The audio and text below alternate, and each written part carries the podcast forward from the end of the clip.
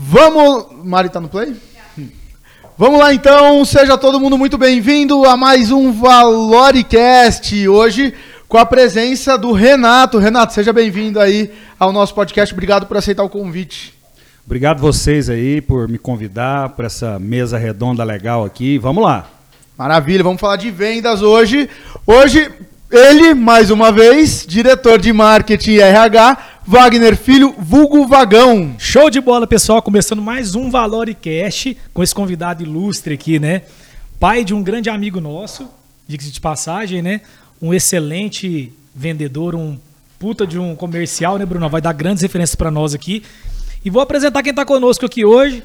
Temos um braço aqui para poder trazer também conteúdo e, claro, né, participar aqui, questionar bastante e levar muita informação para o nosso público. Matheus, diretor comercial da Valore Bank. Se apresente aqui, Mateuzinho. Bem-vindo, Matheus. Fala, moçada. Que entusiasmo, hein?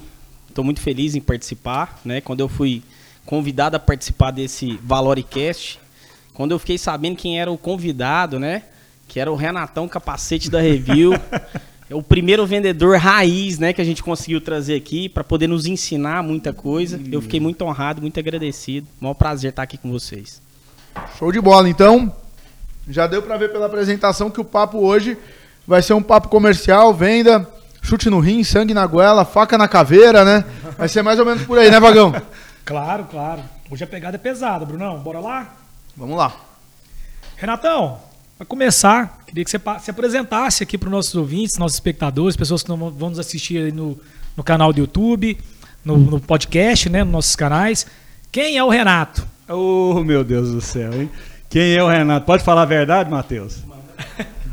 Rapaz, meu nome é Renato Pereira da Silva. Eu sou hoje diretor executivo da Review Representações, que é uma empresa de representações comerciais do ramo de peças de automóveis, tá? E estamos aí. Aí nós vamos contar um pouquinho da nossa trajetória, um pouquinho da nossa vida comercial aí, para que todos fiquem sabendo aí como é a vida de um vendedor. E mais um vendedor nato mesmo, viu? Bom demais. Vendedor raiz. Com certeza. Bom demais. Renatão, fala pra gente então, começando aí para contextualizar tudo que a gente vai falar aqui nesse bate-papo, sua história de vida, como é que o Renato começou, sua trajetória. Conta um pouco para nós aí, para a gente falar para essa turma como é que vê essa história maravilhosa do Renato. Vagão, é, a minha vida começou muito cedo. Eu comecei com 16 para 17 anos já me envolver na área comercial de venda. Eu gostava de vender, eu era eu acho que eu, eu nasci vendedor, né? Porque para ser vendedor eu acho que tem que estar tá no sangue, você tem que nascer com o dom de ser vendedor. Então, eu comecei muito cedo, 16, 17 anos. Eu tinha um amigo em Goiânia que tinha uma loja de, de produtos de, de, eh, de lancha, de produtos aquáticos, e era muito amigo meu, gostava muito de mim, me convidou para poder ir trabalhar com ele, passar uns dias com ele lá para aprender e tudo. Eu fui e dos mais empolgados, sem estar tá, assim efetivado na empresa dele, como amigo mesmo e tudo. E, pô, fiquei lá com ele 30 dias, 40 dias. Teve um dia que ajudei a vender uma lancha, ajudei a vender é, uma outra, um outro barco e tudo. Então, quer dizer, ele mesmo falou para mim, pô, cara, você. Você tá, você gosta, eu falei, não, eu gosto de vender, eu gosto de estar em contato com as pessoas e tudo, então quer dizer assim. E aquilo ali me deixou antenado, né? E belo dia, logo depois, eu doido para trabalhar nessa área e realmente doido para adquirir a minha independência, né? Eu, eu tinha um amigo em comum que trabalhava na Kroll, que, que é a Kroll? A Kroll era uma empresa é, que era referência no mercado, que era a distribuidora de Mabel, bolachas Mabel, no Brasil. Né? E esse amigo meu já estava trabalhando lá mais de um ano e tudo, falou, Renatão, é, na época eu era novo, já tava, eu estava 17 para 18 anos, mas eu já estava fazendo 18 anos e tudo. Ele falou, cara, surgiu uma vaga lá, você não quer fazer entrevista lá e tudo? Eu falei, pô, meu, não tem experiência, não, não é, não dá e tudo. Ele falou, não, vamos lá e tudo. E eu topei a parada. E fui fazer essa entrevista na Kroll. Fui fazer a entrevista e passei na entrevista e fui é, é, efetivado para trabalhar em Brasília. Então, e eu não tinha outra alternativa. E eu doido para trabalhar, doido para tentar é, sair e conquistar a minha independência. Eu fui para Brasília. Então fui para Brasília, eu tinha acabado de fazer 18 anos e fui para Brasília, isso na década de 90, né? Representante comercial, né? Eu fui, eu fui como vendedor, Vendedor. da Kroll, vendedor da- das bolachas Mabel. Tá. Entendeu? A, a sede da Kroll era Brasília, Goiânia? Não, era Goiânia. A sede da Kroll era Goiânia, ali pertinho, na saída de Aparecida de Goiânia, ali, em Mas- Aparecida de Goiânia. A, a- a parte de distribuição deles englobava também o, o DF. Isso, englobava o DF também. Então a Kroll era, era, ela era em Goiânia, mas ela tem um centro de distribuição em Goiânia. eh, O centro de distribuição era em Goiânia, até porque a fábrica da Mabel toda a vida foi em Goiânia, né? Parecida de Goiânia. Então a Kroll ela, ela tinha uma equipe de vendedores que atuavam em Goiás todinho e no Distrito Federal. Então eu fui Você fazer. foi topar a parada eu fui lá. topar a parada lá, novo. Varejão brabo. Varejão não, eu fui, eu iniciei, eu vou contar aqui para vocês. Então quer dizer, o que que acontece? Eu, eu fui para Brasília para trabalhar novo, e, assim, e, e um pouco meio com medo, porque na época é, o meu pai já era, já tinha uma empresa de, de, de vendas muito antiga por sinal, é uma empresa que, que está no mercado até hoje, que depois eu vou contar um pouco da trajetória dela. Então eu fui assim, meio com medo. E, e eu nunca tive essa oportunidade de mais cedo entrar para dentro do- da empresa do meu pai, né? Porque meu pai talvez achava que eu não tinha competência, talvez achava que não era o momento e tudo. E eu fui encarar esse, esse desafio em Brasília. Né? Então eu fui para Brasília e cheguei em Brasília, fui morar com alguns amigos, né? No começo foi muito difícil, porque eu fui morar numa, numa república com 10 amigos, né? Então assim, eu não fui para Brasília para vender. Eu, eu- eu, eu entrei em Brasília para trabalhar na, na que na época a gente falava periferia, porque era Samambaia, Ceilândia, mas na época era só estrada de chão, era pequenos comércios. Você dirigia né? já? Já, já dirigia, já tinha tirado carta, já tinha feito 18 anos. Então era pequenos comércios, era pequenas eh, panificadoras. Quando eu até citei o Varejão brabo, eu já imaginei Então, que era. então assim, é, foi uma- um desafio muito grande para mim, entendeu? Mas eu, como queria realmente tentar fazer isso, fazer acontecer e fazer, e fazer a, minha, a minha história, eu topei a parada. Né? E topei a parada e comecei a trabalhar. Sofri muito porque me entregaram uma carteira assim de 100 clientes, é, 20 ativos e 80 inativos. Então, assim, e te entregou e falou assim: é, é com você, meu amigo, e agora é pá. Então, assim, peguei aquilo ali, saí durante 15 dias com o supervisor da Kroll para poder entender o- a, a- a rota, entender qual é o significado de, de- que eles queriam que a gente eh, atingisse e tudo, e fui ali captando tudo, trabalhei 15 dias com ele. Depois de 15 dias, ele me soltou e falou assim: agora é com você, meu amigo. Então eu fiquei até meio assustado ainda. Eu falei: caramba, perdi por muitas vezes em rota. É, naquela época não. Não tinha GPS, né? É, e era complicado, Não né? Né? Não tinha. é. Então, assim, mas. É, O é, cara não conhecia a região. É. não, e, e de- é, e uma região complicadíssima, perigosa, É. né? Então, assim.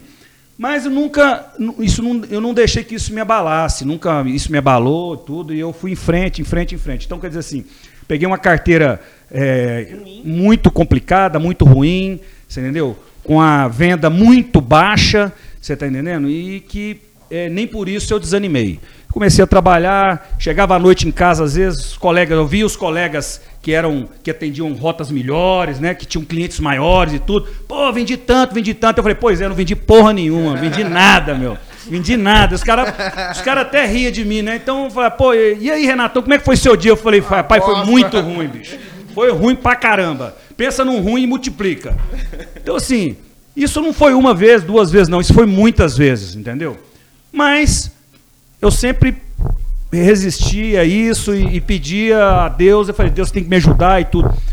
Meu primeiro mês de empresa lá, eu, eu, eu, eu fiquei assim, eu, eu pensei em desistir. Pensei em desistir mesmo, porque é, eu não consegui atingir nem 50% da meta que eles me, me, me passaram.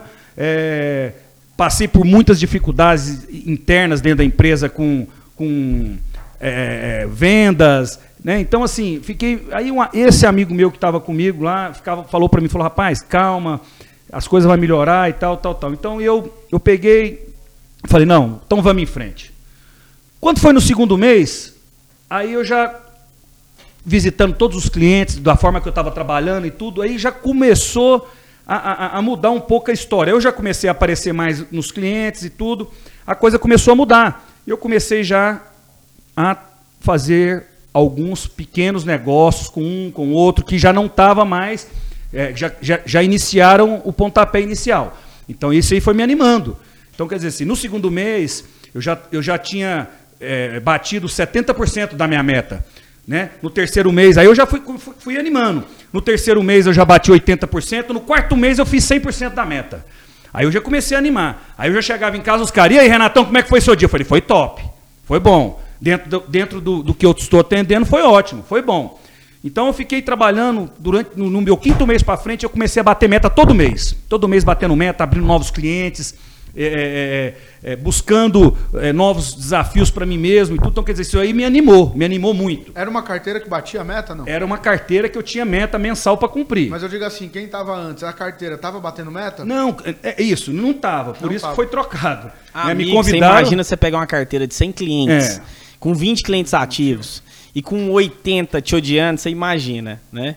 a dificuldade que não é para você reverter esse processo e ainda trazer novos clientes para dentro dessa carteira. Então, isso é muito complicado. O que, que acontece? Só que aí, durante, depois do quinto mês, eu comecei a bater meta e tudo, e comecei a me destacar muito dentro da empresa, dentro da rede que eu atendia. Então, assim, sexto mês, sétimo mês, aí fui batendo meta acima, 120%, 130%, 140%. Eu fui fazendo, eu fui fazendo um, um trabalho dentro do que eu queria fazer, que eu sabia fazer e que eu fui aprendendo, e que fui chamando atenção dentro da própria empresa. Aí, quando eu fiz um ano de, de, de crawl, eu já fui convidado a sair de onde eu estava. Por quê? Porque eu estava dando um resultado muito bom e eu tentando mudar de área, tentando mudar de área. Então, tinha um supervisor lá dentro, que chamava Ronaldo na época e tudo. Eu falei, eu falei Ronaldo, ele falou assim, Renatão, nós vamos te ajudar. Eu acho que nós vamos trazer você para outro segmento aqui dentro da Crawl. Eu falei, ó, oh, me ajuda aí tudo, eu preciso, preciso melhorar, preciso, quero crescer, quero melhorar meu ganho, porque eu quero, é, eu quero ser independente, eu preciso vender, eu quero pegar cliente, eu, tudo. E o cara viu que eu tinha sangue, né, que eu estava com sangue nos olhos mesmo para vender. E lá era o seguinte, lá tinha o início que foi o meu, que você iniciou atendendo do pequeno ao, ao pequenininho, ao, ao médio, o pequenininho mesmo. Aí tinha uma parte média lá, que era os supermercados médios, né? Que era a rede de supermercado médio porte, já grandes panificadoras que tivesse na época, tudo, né? É uma coisa mais, mais bacana. Só que, na verdade, eu, eu me sobressaí tanto durante esse primeiro ano lá, que quando eles me convidaram para me poder é, mudar a minha, a minha trajetória dentro da Kroll, eu já fui direto atender a rede. O que, que era a rede? A rede era a rede Carrefour, ah, a rede Macro. Então, aquele ali, na verdade, eu nem acreditei na época. Porque tinha colegas meus já muito, há muito mais tempo que estavam na empresa que poderiam estar tá assumindo esse cargo lá dentro, né?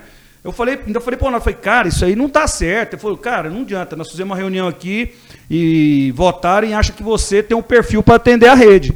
Eu falei, pô, mas será, meu? Pô, eu estava atendendo lá na Samambaia, você vai me botar lá no, no, no como se diz, no centrão lá. Você estava atendendo o mercado do seu Zé começou a atender o Carrefour. Pô, é isso aí, é justamente isso aí. Então, quer dizer assim, mas ao mesmo tempo isso me deixou muito, muito orgulhoso de mim mesmo, né?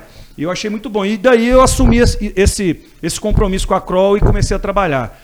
E, cara, já entrei nessa, na rede já, já com a cabeça completamente diferente. Renatão, mas quando jogaram essa resposta em você, verdade verdadeira, bambiou as pernas? Muito.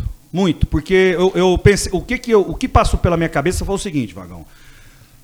Se eu me desse bem, bom demais, parabéns. Mas se eu me desse mal, Tchau. eu estava fora. fora.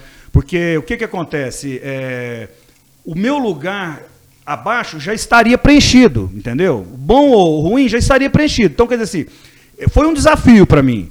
Você entendeu? Mas eu tinha, eu tinha, é, eu sentia que eu tinha capacidade de, de de fazer a coisa Renatão, acontecer. Só, só tentar colaborar um pouco, só para vocês entenderem o cenário, né? Você imagina um cara atuando lá na Samambaia, atendendo o seu José da esquina, né, que é um senhor humilde, e ele conseguiu, né, com todo o trabalho que ele veio desenvolvendo, conquistar esse cara.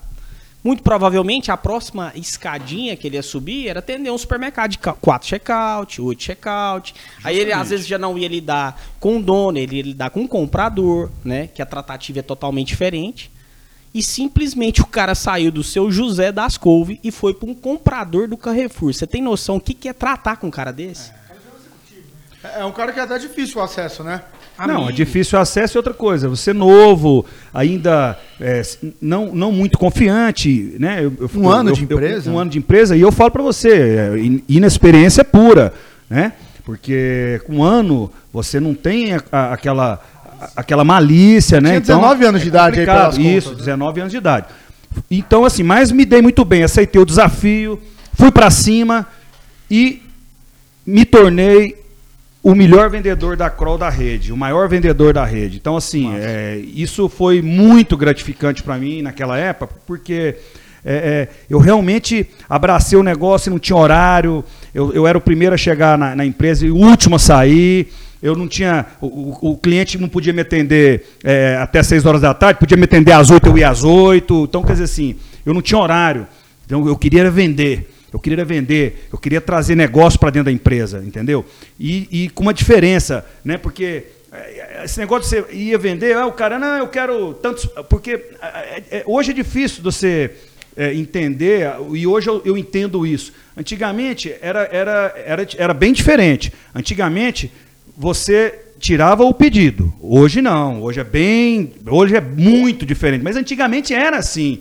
Até porque o, o comprador de, de, da, da das empresas, de, de, supermercado, de tudo, ele não te dava tanta liberdade para você, às vezes, é, trocar ideias e falar isso. E eu também, como era muito inexperiente também, então, quer dizer, sentava, o cara viu o que queria, te pedia e tudo, você anotava e tentava, às vezes, dar uma engrossada ali na, na, na, na compra dele, e tudo, o cara, às vezes, se fosse com a sua cara bem, se não fosse também era mais complicado, mas, graças a Deus, deu tudo certo. Então, Aí foi onde eu, eu cresci muito dentro das vendas lá na Kroll, atendendo a rede, e que foi quando, depois de ter quase dois anos de Brasília e trabalhando na Kroll, despertou no meu pai a ideia de me convidar para voltar para Goiânia. Entendeu? Que agora eu vou contar um pouquinho da história Só da fazer review. um adendo. Como que era isso para você, Renato? Por exemplo, conquistar o que você tinha conquistado sozinho, né? Mesmo sabendo que você tinha o esteio familiar, né? Seu pai já tinha toda uma, uma estrutura de empresa, uma to, toda uma história e, e acabou que você seguiu de forma mais independente. Quando de fato surgiu o convite, como que foi isso para você? Pô, cara, vou continuar seguindo a minha trajetória, que é de sucesso, independente, ou eu vou abrir mão de tudo isso aqui e vou seguir Matheus, eu falo para você que eu pensei muito, cara. Eu pensei muito em, em, em, em vir para cá, até mesmo para poder conversar com meu pai. Por quê? É, na época, eu fui para lá, meu pai viu eu indo para lá com a maior dificuldade do mundo, e, e, passei muita dificuldade lá no início e tudo. E a empresa rodando por aqui e tudo, assim, ele também, às vezes, não, como se diz, eu não sei se ele queria me testar, né, para poder ver até onde eu ia, mas assim, então, é, se eu não, não, não iniciei por aqui, talvez é porque eu não tinha capacidade ou a bagagem que ele imaginava que eu, que eu tivesse, ou que eu não tivesse, né? Então, mas, igual eu falei, isso aí, não, não, em nenhum momento, isso me deixou nem triste. Então, o que, que acontece? Quando ele me chamou para vir para cá, eu, eu, eu pensei muito, por quê? Porque eu estava muito bem na Kroll, muito bem, crescendo dentro da empresa, você está entendendo? E os negócios para cá estavam com dificuldade. A empresa estava trabalhando e tudo, porém, meu pai um pouco afastado dos negócios, tudo, porque cresceu em outros negócios da, da família, e a empresa sentindo um pouco de dificuldade. E meu pai, vendo a minha trajetória em Brasília, o meu crescimento em Brasília, o que, que ele fez? Ele falou, pô, tá na hora de eu convidar meu filho para vir aqui para a gente bater um papo.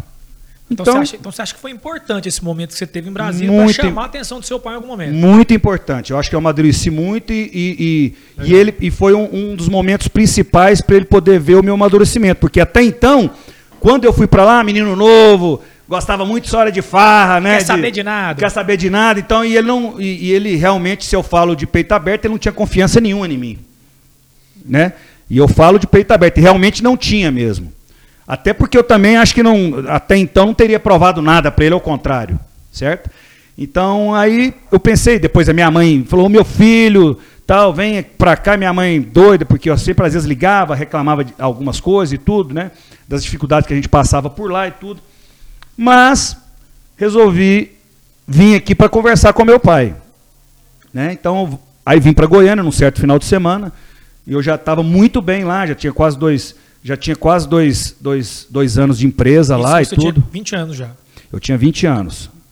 Então, eu já tinha quase dois anos de empresa e tudo. Então, quer dizer, eu falei, pô, é, é, é, é eu tenho que pensar muito, né?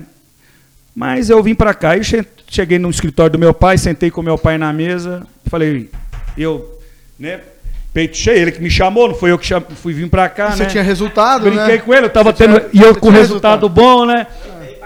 É, eu peguei e falei assim, beleza, pai, tô aqui, o que, que o senhor está precisando de mim? Falei para ele.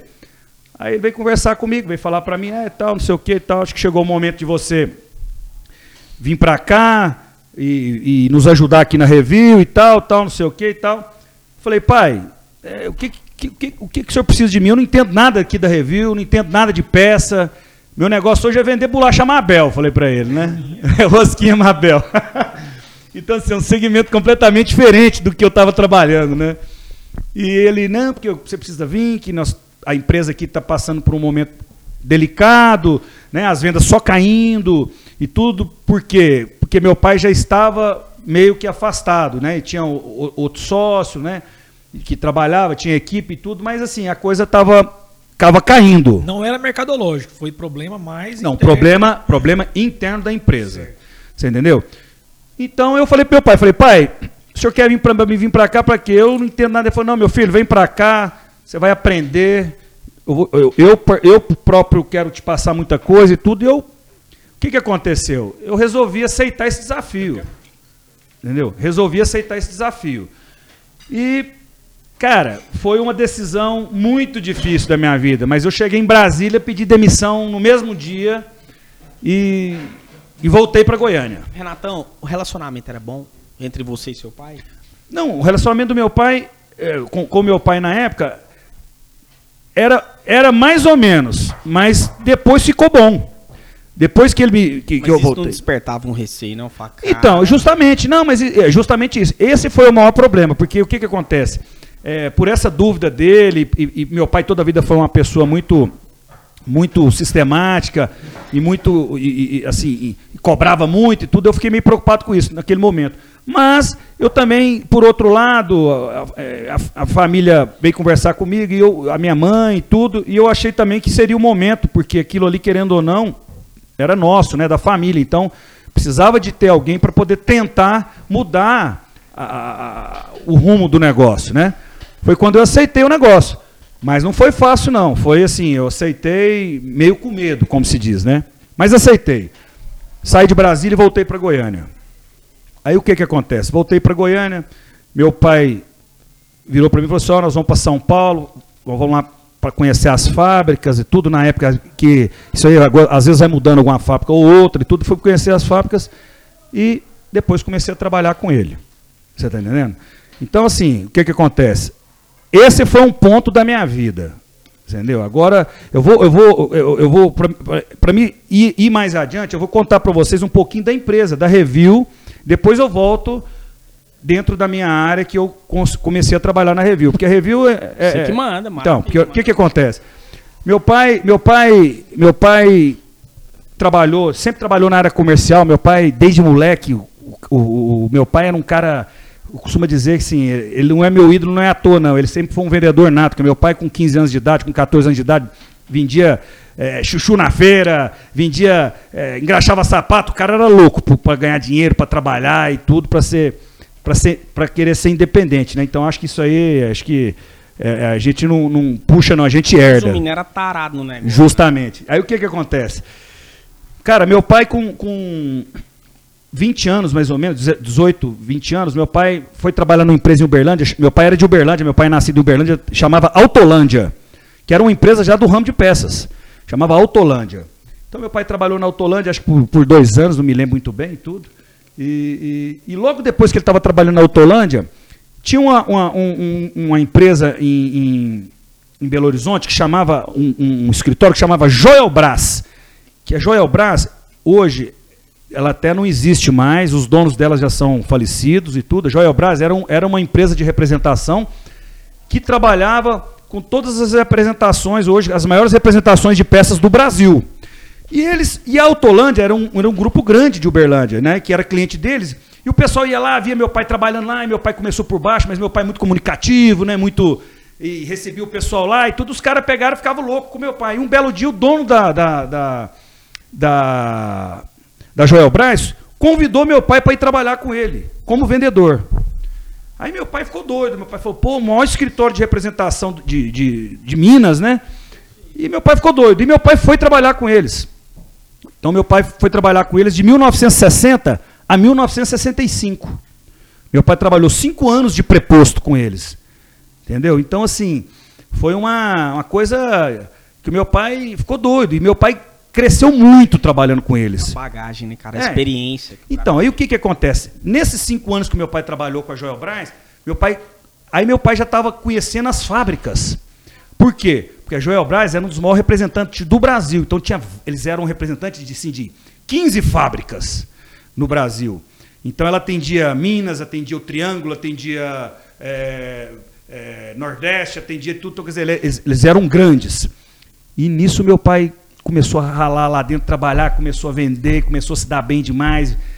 Todo mundo gostava dele, começou a crescer muito.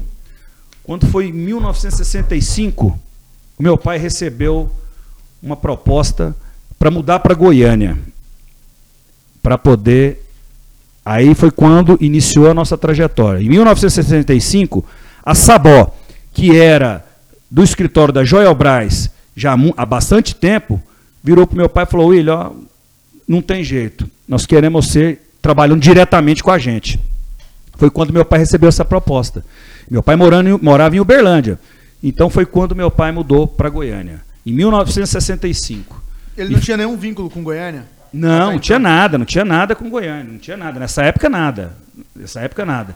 Então aí foi quando ele Mas constitu... ele veio para abrir mercado aqui ou já existia não, um representante? Já vendia, não, a Sabó já vendia tudo, mas assim, é, é, ela precisava de, de, de alguém fixo aqui porque era um mercado que estava crescendo na época, uhum. né? Então eles convidaram meu pai para vir para cá, abrir a empresa aqui para tomar conta de Goiás, Distrito Federal, que na época era muito pequeno, mas eles já tinham acreditavam que ia crescer bastante, e o Triângulo Mineiro.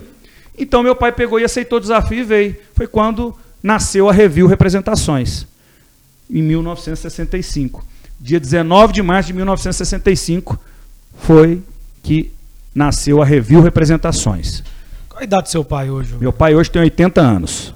Então, a fundação dessa empresa tinha quantos anos? Ele tinha. Meu pai é de 42. Meu pai tem 79 anos, 42, 52, 62, 20 pouco, 23 anos, 24 anos. Ele montou mais, mais ou menos 23 anos de idade. É, então, assim, é, é, é, e ele veio e, e, veio. e veio assim, em 1965 já montou a review e tudo, e veio assim, com força total. Então, quando ele veio para Goiânia, ele, ele já começou a trabalhar e meu pai começou a, a, a, correr atrás de novas fábricas e tudo, e o negócio foi expandindo, expandindo, expandindo e crescendo. E logo tinha, conheceu outros colegas aqui, na, é, da época, Eurípides de Oliveira, que Deus tem no bom lugar, que foi um dos maiores representantes do Brasil também, que era dono da Olivas. Veio é, o seu Carlos Fedato, que é amigo da gente até hoje, aí, que é vivo até hoje também, que é um, escritório, um dos escritórios mais antigos que tem. Então, quer dizer, essa, essa turma da, das antigas começaram a trabalhar junto, viajavam junto. Na época, meu pai um, um, tinha até um gordininho, uma semana viajava no gordinho dele, outra semana do outro. Então, pra você ver como é que era o negócio, né? Todo mundo meio sem grana e tudo, então eles é, viajavam junto. Cacheiro viajante, né? era, de, era desse jeito mesmo. Então, assim, é, é, essa foi a trajetória. Aí a Review nasceu em 1965. E o que, que acontece? Aí foi trabalhando, a Review foi crescendo, é, é, pegando outras novas fábricas e tudo, e, e, crescendo, e crescendo, e crescendo. Foi quando meu pai resolveu depois, no meio do, do caminho, meu pai até montou, meu pai teve uma, uma, uma autopeça em Goiânia, chamava Volcar, meu pai montou uma rede de autopeças em Goiânia, chegou a ter quatro, cinco autopeças em Goiânia na época, que era o auge de autopeças em Goiânia. Para atender o consumidor final. Para atender o consumidor final. Nós, meu pai era representante das fábricas, tá. mas também montou essa empresa de autopeça na época, tá. entendeu? Meados de, de 75, mais ou menos. Então, quer dizer, só que aí depois ele, ele, ele meu, meu tio trabalhava com ele nessa época, toda aquela tem uma foto aí depois que vocês vão ver e tudo. Essa empresa ainda existe? Volcar? Não, não, não, não existe. É familiar. Não, não, não, não. Volcar já há muitos anos já não, não existe mais. Então aí a empresa trabalhou por, um, por algum tempo e tudo, e depois a empresa é, fechou, se destituiu. Aí o que que acontece? É, é, Será que tem foto do seu William? Tem, tem ali, ó. Essa foto aí, ó. ó. Pra você ter uma noção ali, ó. Meu pai é aquele de baixo, que tá sentado com a gravatona Cabeludo. chique, cabelão, cabelão. Cabelão grande ali, ó. Aquele ali é meu pai, ó. Sr. William Pereira da Silva, fundador da Review Representações, ó. Essa foto aí, pra você ter uma ideia. Só sei pelo pescoço. É de né? 1976. Essa foto aí reuniu um dos maiores, os maiores empresários de autopeça de Goiás na época. É, eles, eles, eles, eles se reuniram no Hotel Bandeirantes para poder montar uma associação, que é a GEAP, que é a Associação Goiana de Empresários de Autopeça, que ela existe até hoje. Para quê? Para eles poderem ter uma associação que ajudasse a, o ramo de autopeças no, no Estado e que é, pudesse assim trazer, é, benefícios. trazer benefícios, isso, e brigar por eles. Então eles reuniram essa turma toda aí, que eu acho que 80%, a maioria desse pessoal aí hoje nem está vivo mais, né? Deus tem no bom lugar. Renatão, pode, pode se falar que ele foi um dos precursores foi um dos, né? Foi um dos pioneiros. Meu pai foi um dos pioneiros. Um dos pioneiros na, na, na parte de peças do, do, Estado. E o que, que acontece? Então, aí depois, depois de, de, de ter de estar aqui já é, ambientizado no Estado, com a review funcionando a todo vapor e tudo, meu pai cresceu muito os negócios da, da, da empresa e tudo. Meu pai foi, aí meu pai foi crescendo muito, foi envolvendo com a área agropecuária, com outros negócios e tudo, e foi, às vezes, afastando um pouco da empresa que sempre foi o carro-chefe da vida dele. Você está entendendo? Foi aonde depois que eu, eu iniciei falando da minha trajetória, foi quando ele me convidou para voltar. Só um adendo. Quando seu pai te chamou, você falou que estava um pouco afastado da empresa. Tinha algum motivo especial? Ele estava tocando outra coisa paralela? Isso, isso, justamente. Ele, meu pai tinha, ele estava assim, meu, como meu pai tinha área agropecuária muito forte, muito grande, meu pai tinha empresa fora de Goiânia, na parte, na parte agropecuária também, então assim, ele, ele viajava muito, então ele assim, ficava muito ausente. Entendeu? Então esse foi um dos motivos da, da empresa que, que sempre foi a, a, a percussora da família. A parideira. Justamente, a parideira começou a, a cair. Perdeu o foco um Isso. pouco, né? E ele, mas ele, ainda bem que ele se atentou, ele mesmo se atentou a tempo, né? Porque ele falou, pô, o negócio não está, precisamos de mexer, precisamos de mexer alguma coisa aqui. Foi quando ele me convidou para voltar.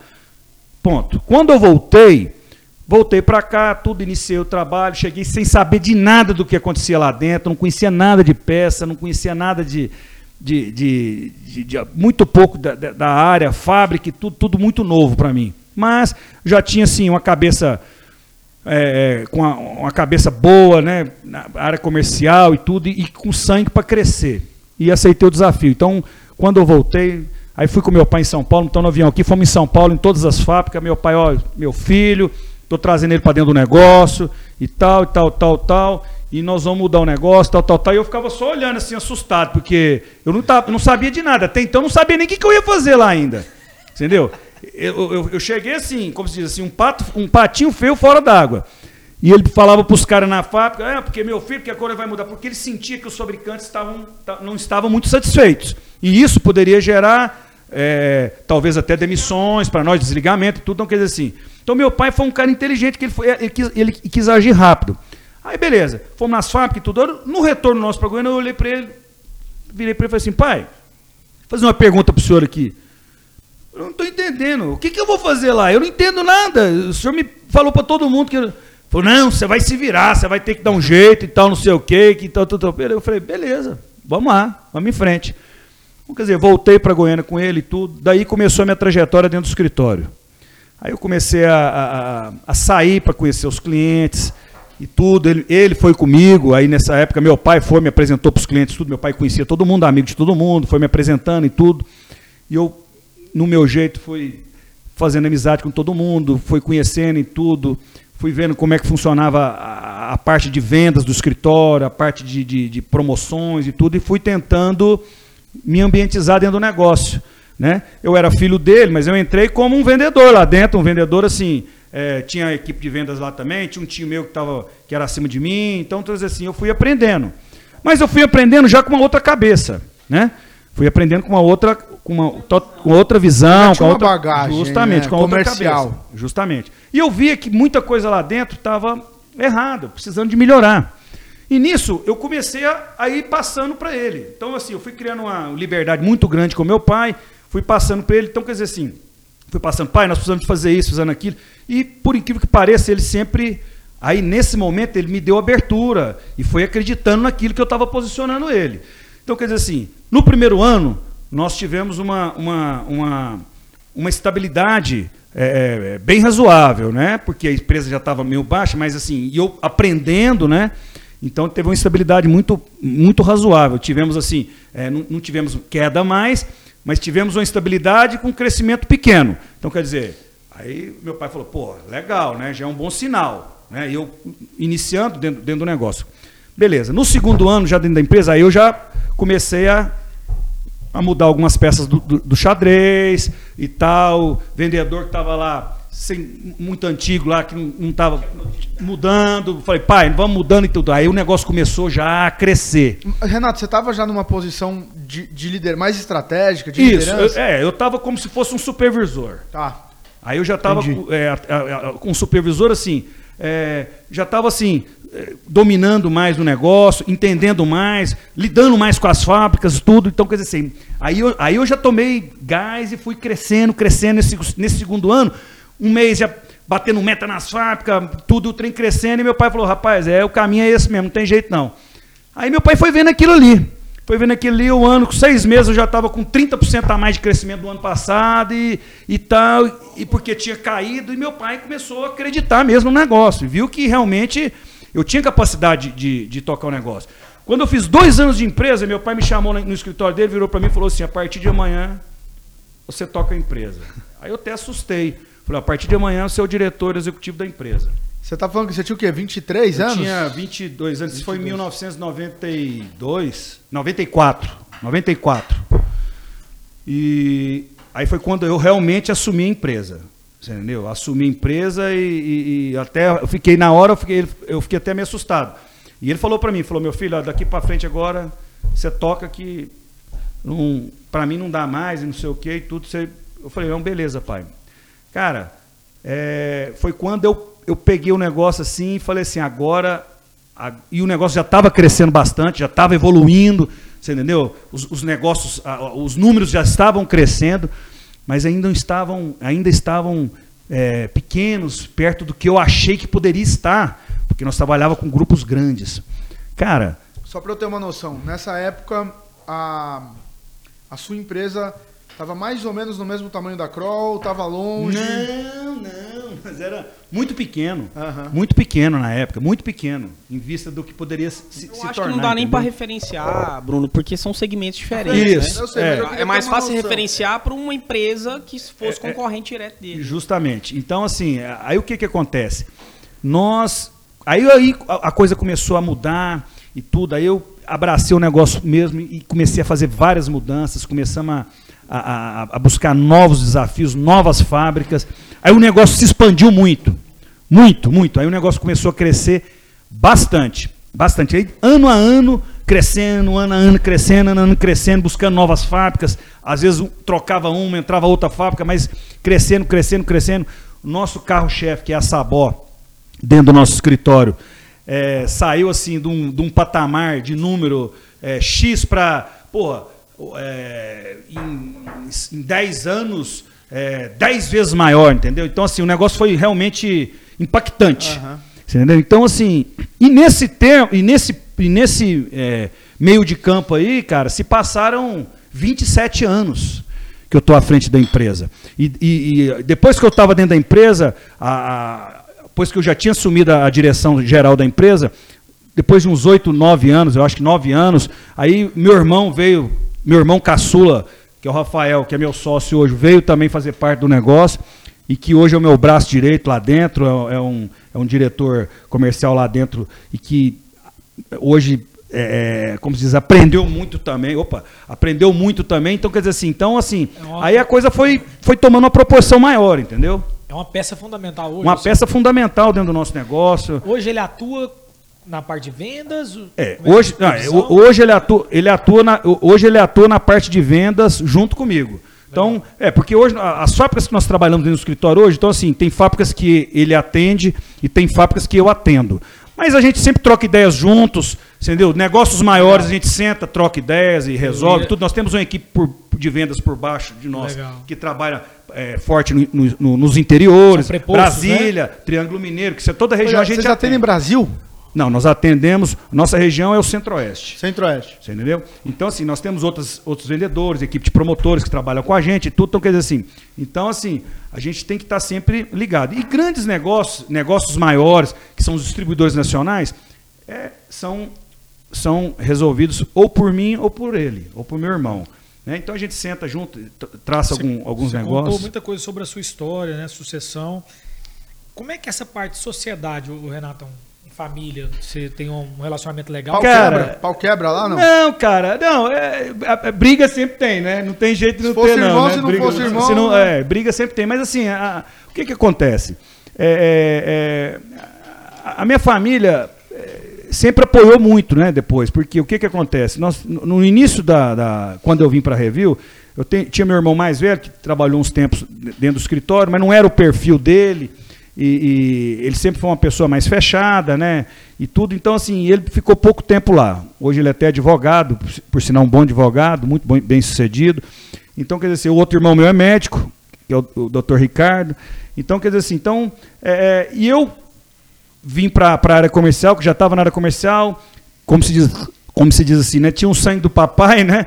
Então, assim, me dei bem. E o meu irmão caçula, que também veio fazer parte do nosso negócio também, também é da mesma forma. Então, e meu irmão começou é, bem na, na parte de, de, de, de, montagem, é um cara que entende profundamente de, de, de mecânica, de Renato, engenharia eu, mecânica. Assim, eu não sei bem, mas eu, o que me parece é que você acabou assumindo a figura do seu pai, hum. né? Como com certeza, empresa, isso né? aí, com certeza. E aí futuramente o Rafael veio, eu não sei. Com certeza, durante com certeza. quanto tempo você com ficou certeza. Oito, nove anos depois. E, e, o mais interessante, eu acho que nós até chegamos a conversar sobre isso, que ele iniciou do início da cadeia, né? Isso. Ele iniciou trabalhando. Isso. Hoje ele é diretor comercial, mas ele isso. iniciou lá como. É, o Rafael. Juntamente com os promotores. O, é, né? Não, o Rafael, o Rafael até fala para você, eu brinco com ele, né? Ele, ele até brinca comigo. O Rafael sofreu mais do que eu, porque quando ele veio para cá, ele era mais novo, inexperiente nesse momento, e ele veio para cá e, e, ele realmente ele começou lá embaixo, né? Ele viveu todo, todo, todo ele, o processo. Todo o processo. Começou como promotor, tudo, e foi. Eh, trabalhou muitos anos como promotor, depois ele começou a trabalhar na área comercial de vendas. E hoje ele é um diretor comercial, meu braço direito, então, trabalha junto comigo. Basicamente, só ajudando aí, é só a gente ilustrar essa situação, acho que são quatro irmãos são hoje, quatro né? irmãos. O mais velho é o Dr. Ricardo. Não, o mais velho é o Dr. William. Dr. William. Que é o advogado. Né? Que é o advogado, depois é o Dr. o Dr. Ricardo. Ricardo. Que inclusive é referência, né? Na especialidade de dele, né? Eu acho que ele é um dos sócios do. Do, do, do Hospital dos Acidentados. Do Hospital dos Acidentados Isso. e cirurgia em mão, ele Isso. é o Papa. Isso. E aí tem o Dr. William, né? Que hoje que é, o meu irmão mais velho, advogado, é piloto de aviação. E tem o Rafael, e depois vem eu e o Rafael, que é meu irmão caçula, que é o meu sócio hoje dentro do, dentro do negócio. Ô, ô, Renato, deixa eu te perguntar uma coisa, cara. É, eu acho o setor comercial, para mim, é o melhor setor para ganhar dinheiro. De qualquer lugar, né? É, não usando você como referência, nem seu irmão, porque vocês são, são os proprietários. Mas um representante comercial bom, hoje, no mercado, que, ele consegue fazer a nível de faturamento para ele, cara? De, de renda para ele? Um cara bom. Eu sei que é muito genérica a pergunta. Cara, é, é, Bruno, essa é uma pergunta, assim, é, um pouco complexa. Eu vou dizer para você por quê. Porque o, o representante comercial depende do que ele está trabalhando, depende do que ele vai vender. Você está entendendo? Então, quer dizer assim, então, é, cada segmento é, é, tem, tem, uma, tem um, um valor, né? É, como se diz assim. Então, assim, é difícil. Eu conheço muito representante comercial, cara, que que estão com dificuldade imensa. Imensa. Porque não é fácil. Você entendeu? Agora, eu conheço muitos representantes comerciais que estão muito bem.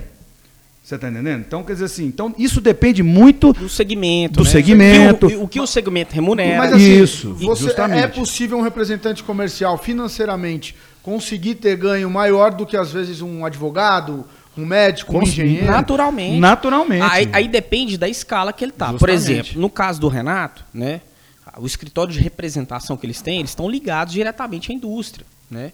Então, e- e- eles são um canal, vamos dizer assim, de distribuição. Então, a remuneração desse cara é 10 vezes mais do que um representante que trabalha com uma distribuidora, por exemplo. Sim. Entendeu? Justamente. Então, assim, depende muito do segmento, é, em que nível que ele está dentro do planejamento Não, e depende muito da posição do representante, porque o que, que acontece? Isso que o Matheus está falando é interessante. Existe o representante da loja, existe o representante do distribuidor e existe o representante do fabricante. Você está entendendo? Então, quer dizer, são três escalas. Tá, tá. Você entendeu? Então, quer dizer assim, nós, no nosso caso, nós somos representante das fábricas. Nós somos o elo entre a fábrica e o distribuidor nacional, o varejo grande, tudo. Tudo tem que passar pelo nosso negócio. O cara não compra, o distribuidor não compra direto da fábrica. Não compra não compra. Ele tem que passar pelo nosso escritório para poder adquirir o produto A da diferença, fábrica. Bruno, é bem simples. É você pensar o Renato, representante da Kroll, que atendia o consumidor final. Não, ele Né? atendia o, o B2, ele fazia B2B, não é? B2B também. Tá. Tá. Mas a escala de remuneração é diferente. E o cara que faz o elo entre a indústria e o distribuidor. Não, perfeito. Fala, a top. escala de negócio é totalmente diferente. Entendeu? Show, eu entendi. Mas por que, que eu faço essa pergunta, cara? Porque a gente tem uma. te- A gente, eu digo, sociedade, né, em geral, tem uma tendência. É chá, vagão? Diurético que você tá tomando? Forte. É, tô vendo. A gente tem uma tendência de sociedade, né? Vou estudar, vou fazer um concurso às vezes, porque eu vou ter um salário bom, vou me tornar um juiz, vou me tornar, não sei, um procurador, vou ter um bom salário. E quando você olha para o vendedor, o cara é um coitado, né? Ah, vai ganhar mal, vai, mexe com o quê? Mexe com vendas. O que, que você faz? Sou representante comercial. Ah, é um pobre coitado, né? Mas eu, eu sempre fui fã desse lado propagandista, o representante, porque é um mercado, cara, que dá para você fazer carreira, crescer, ganhar dinheiro e, e mais, né? Hoje, não sei se você concorda, Matheus, é tá uma, em falta é esse um uma representante. figura que existe tanto preconceito, só para você entender, né? Nas grandes corporações, eles mudam a nomenclatura, não é mais vendedor, é o executivo de vendas, é o agente comercial, justamente para tentar é, é, é, é, blindar esse preconceito. É verdade. né? O cara fala, não, eu não estou posicionado como vendedor. É verdade. Mas o cara não entende, né? cara, que, cara, a profissão de vendedor, ela, ela te dá. Ela é linda, um- viu, cara? Uma amplitude, Ixi. né, de tudo que você pode fazer que ninguém tem noção. e então outra- existe um preconceito muito grande. Matheus, outra nisso. coisa, é o que você está falando ali. é, a classe de representante comercial hoje, eu digo assim, dentro do meu negócio, dentro da- de fábricas, ela, ela, ela, de muitos anos para cá, ela, ela veio caindo muito, diminuiu muito. Por quê? Porque as- os fabricantes hoje, os grandes fabricantes, eu digo no meu ramo de autopeças hoje, eles atendem direto. Eles têm condição de atender direto. E para eles é muito mais barato atender direto os clientes do que passar pelo meu negócio, do que passar pelo meu escritório. Então, quer dizer assim, é, como os- o- você pega fábricas grandes, igual nós trabalhamos, volumes muito altos, então quer dizer assim, às vezes a comissão que o cara paga para o seu escritório dava para ele pôr seis para trabalhar na região. Você entendeu? Então tem muitos que pe- pensaram assim, fizeram assim, mas que- muitos que não deu certo e voltaram atrás. Porque a pessoa do vendedor, a pessoa do representante, cara, é muito importante ainda hoje. É muito importante. Você está entendendo? É muito importante mesmo. Cara, igual você estava falando do vendedor, tem muito vendedor que fala assim, porra, vendedor, eu sou, hoje, é o que você falou, executivo de vendas, é, é, é agente comercial. Fora as Cara, empresas que trazem nome eu- eu- americano, né? Eu falo uma É. coisa para vocês, eu, eu, eu, eu, É, eu tenho, eu tenho, account, eu tenho, né, 20, Pedro? eu tenho 29 anos de mercado. 29 anos de mercado. Passei muita coisa no início, mas eu falo uma coisa para vocês. Eu bato a mão no peito hoje e me sinto um, um grande vendedor. E eu falo vendedor de boca cheia. Eu não falo Boa. assim, não é executivo de vendedor. Não, eu sou um grande vendedor. Sabe por quê, cara? É, o, o dia que o vendedor entender o que é um vendedor, cara, Boa. um vendedor. Eu ia te fazer uma pergunta agora. Ah, Você falou lá atrás que antigamente você tirava pedido. isso. Hoje você é um vendedor. Sou- hoje, hoje eu me tornei um vendedor, de Qual- muitos anos pra cá. Qual que é a diferença, Então, o Renatão? que eu ia te falar. é, o- o- deixa eu te falar. O- o- hoje, cara, o vendedor, ele é diferente, cara. Não é mais igual antigamente. Antigamente, na época do meu pai, eu tive um pouco dessa época também, um pouco de dificuldade. Só que aí as coisas depois foram, foram se evoluindo, cara. Foram se evoluindo. O, para mim, hoje, o vendedor, cara, o vendedor, para mim é o seguinte: vendas hoje é abrir portas. É abrir portas para poder você ter sucesso com o seu cliente. Então você primeiro tem que abrir as portas, você está entendendo? Para você conhecer o seu cliente, para você ter sucesso lá dentro. Não adianta, cara, hoje você chegar eh, no seu cliente para poder querer tirar pedido? Cara, cara, o cara nem te recebe. Entendeu? O cara nem te recebe. Pega essa chave aí, nossos ouvintes. Isso aí é o, O cara, grande nem, o diferencial. cara nem te recebe. Hoje, hoje eu falo, eu costumo dizer o seguinte, eu, costumo dizer para minha equipe, eu costumo dizer para os colegas que a gente trabalha junto, e o- vários colegas hoje da minha época que também já entendem isso, cara. É, a gente sabe o que, que é hoje a, a- venda. A venda, a venda é consequência, a, a compra, ou seja, a compra do seu cliente é consequência da venda dele. É consequência da venda. O maior concorrente que você tem dentro de qualquer empresa hoje não é empresa só de autopeça, não. É empresa, é um banco. O maior, o maior concorrente que você tem hoje é não, precisa de ser só dentro do segmento, não. É qualquer outro concorrente que esteja dentro do, trabalhando no grupo dessa empresa. Porque hoje, essas empresas hoje trabalham com, com, com uma verba X, tudo quer dizer assim, isso aí, cara, depende da, da desenvoltura de cada linha dentro da empresa para poder você crescer lá dentro. Então, cara, eu hoje tenho uma concepção, há muitos anos tenho uma concepção to- totalmente diferente. Você vê, eu, eu, eu 80% dos meus clientes hoje dentro do meu escritório são meus amigos pessoais. 80% são meus amigos pessoais. Amigos que eu falo assim, de viajar junto, de, de sair para passear junto, de beber junto, de curtir junto. Você criou um Sempre- relacionamento com os caras. Isso, um relacionamento. Eu falo para você que é o seguinte: vendedor hoje, o vendedor hoje, vender hoje, chama-se abrir portas para um relacionamento com o seu cliente. É isso que é o vendedor hoje, é abrir portas para um relacionamento de negócio e sucesso. Esse é o vendedor hoje. Isso é venda.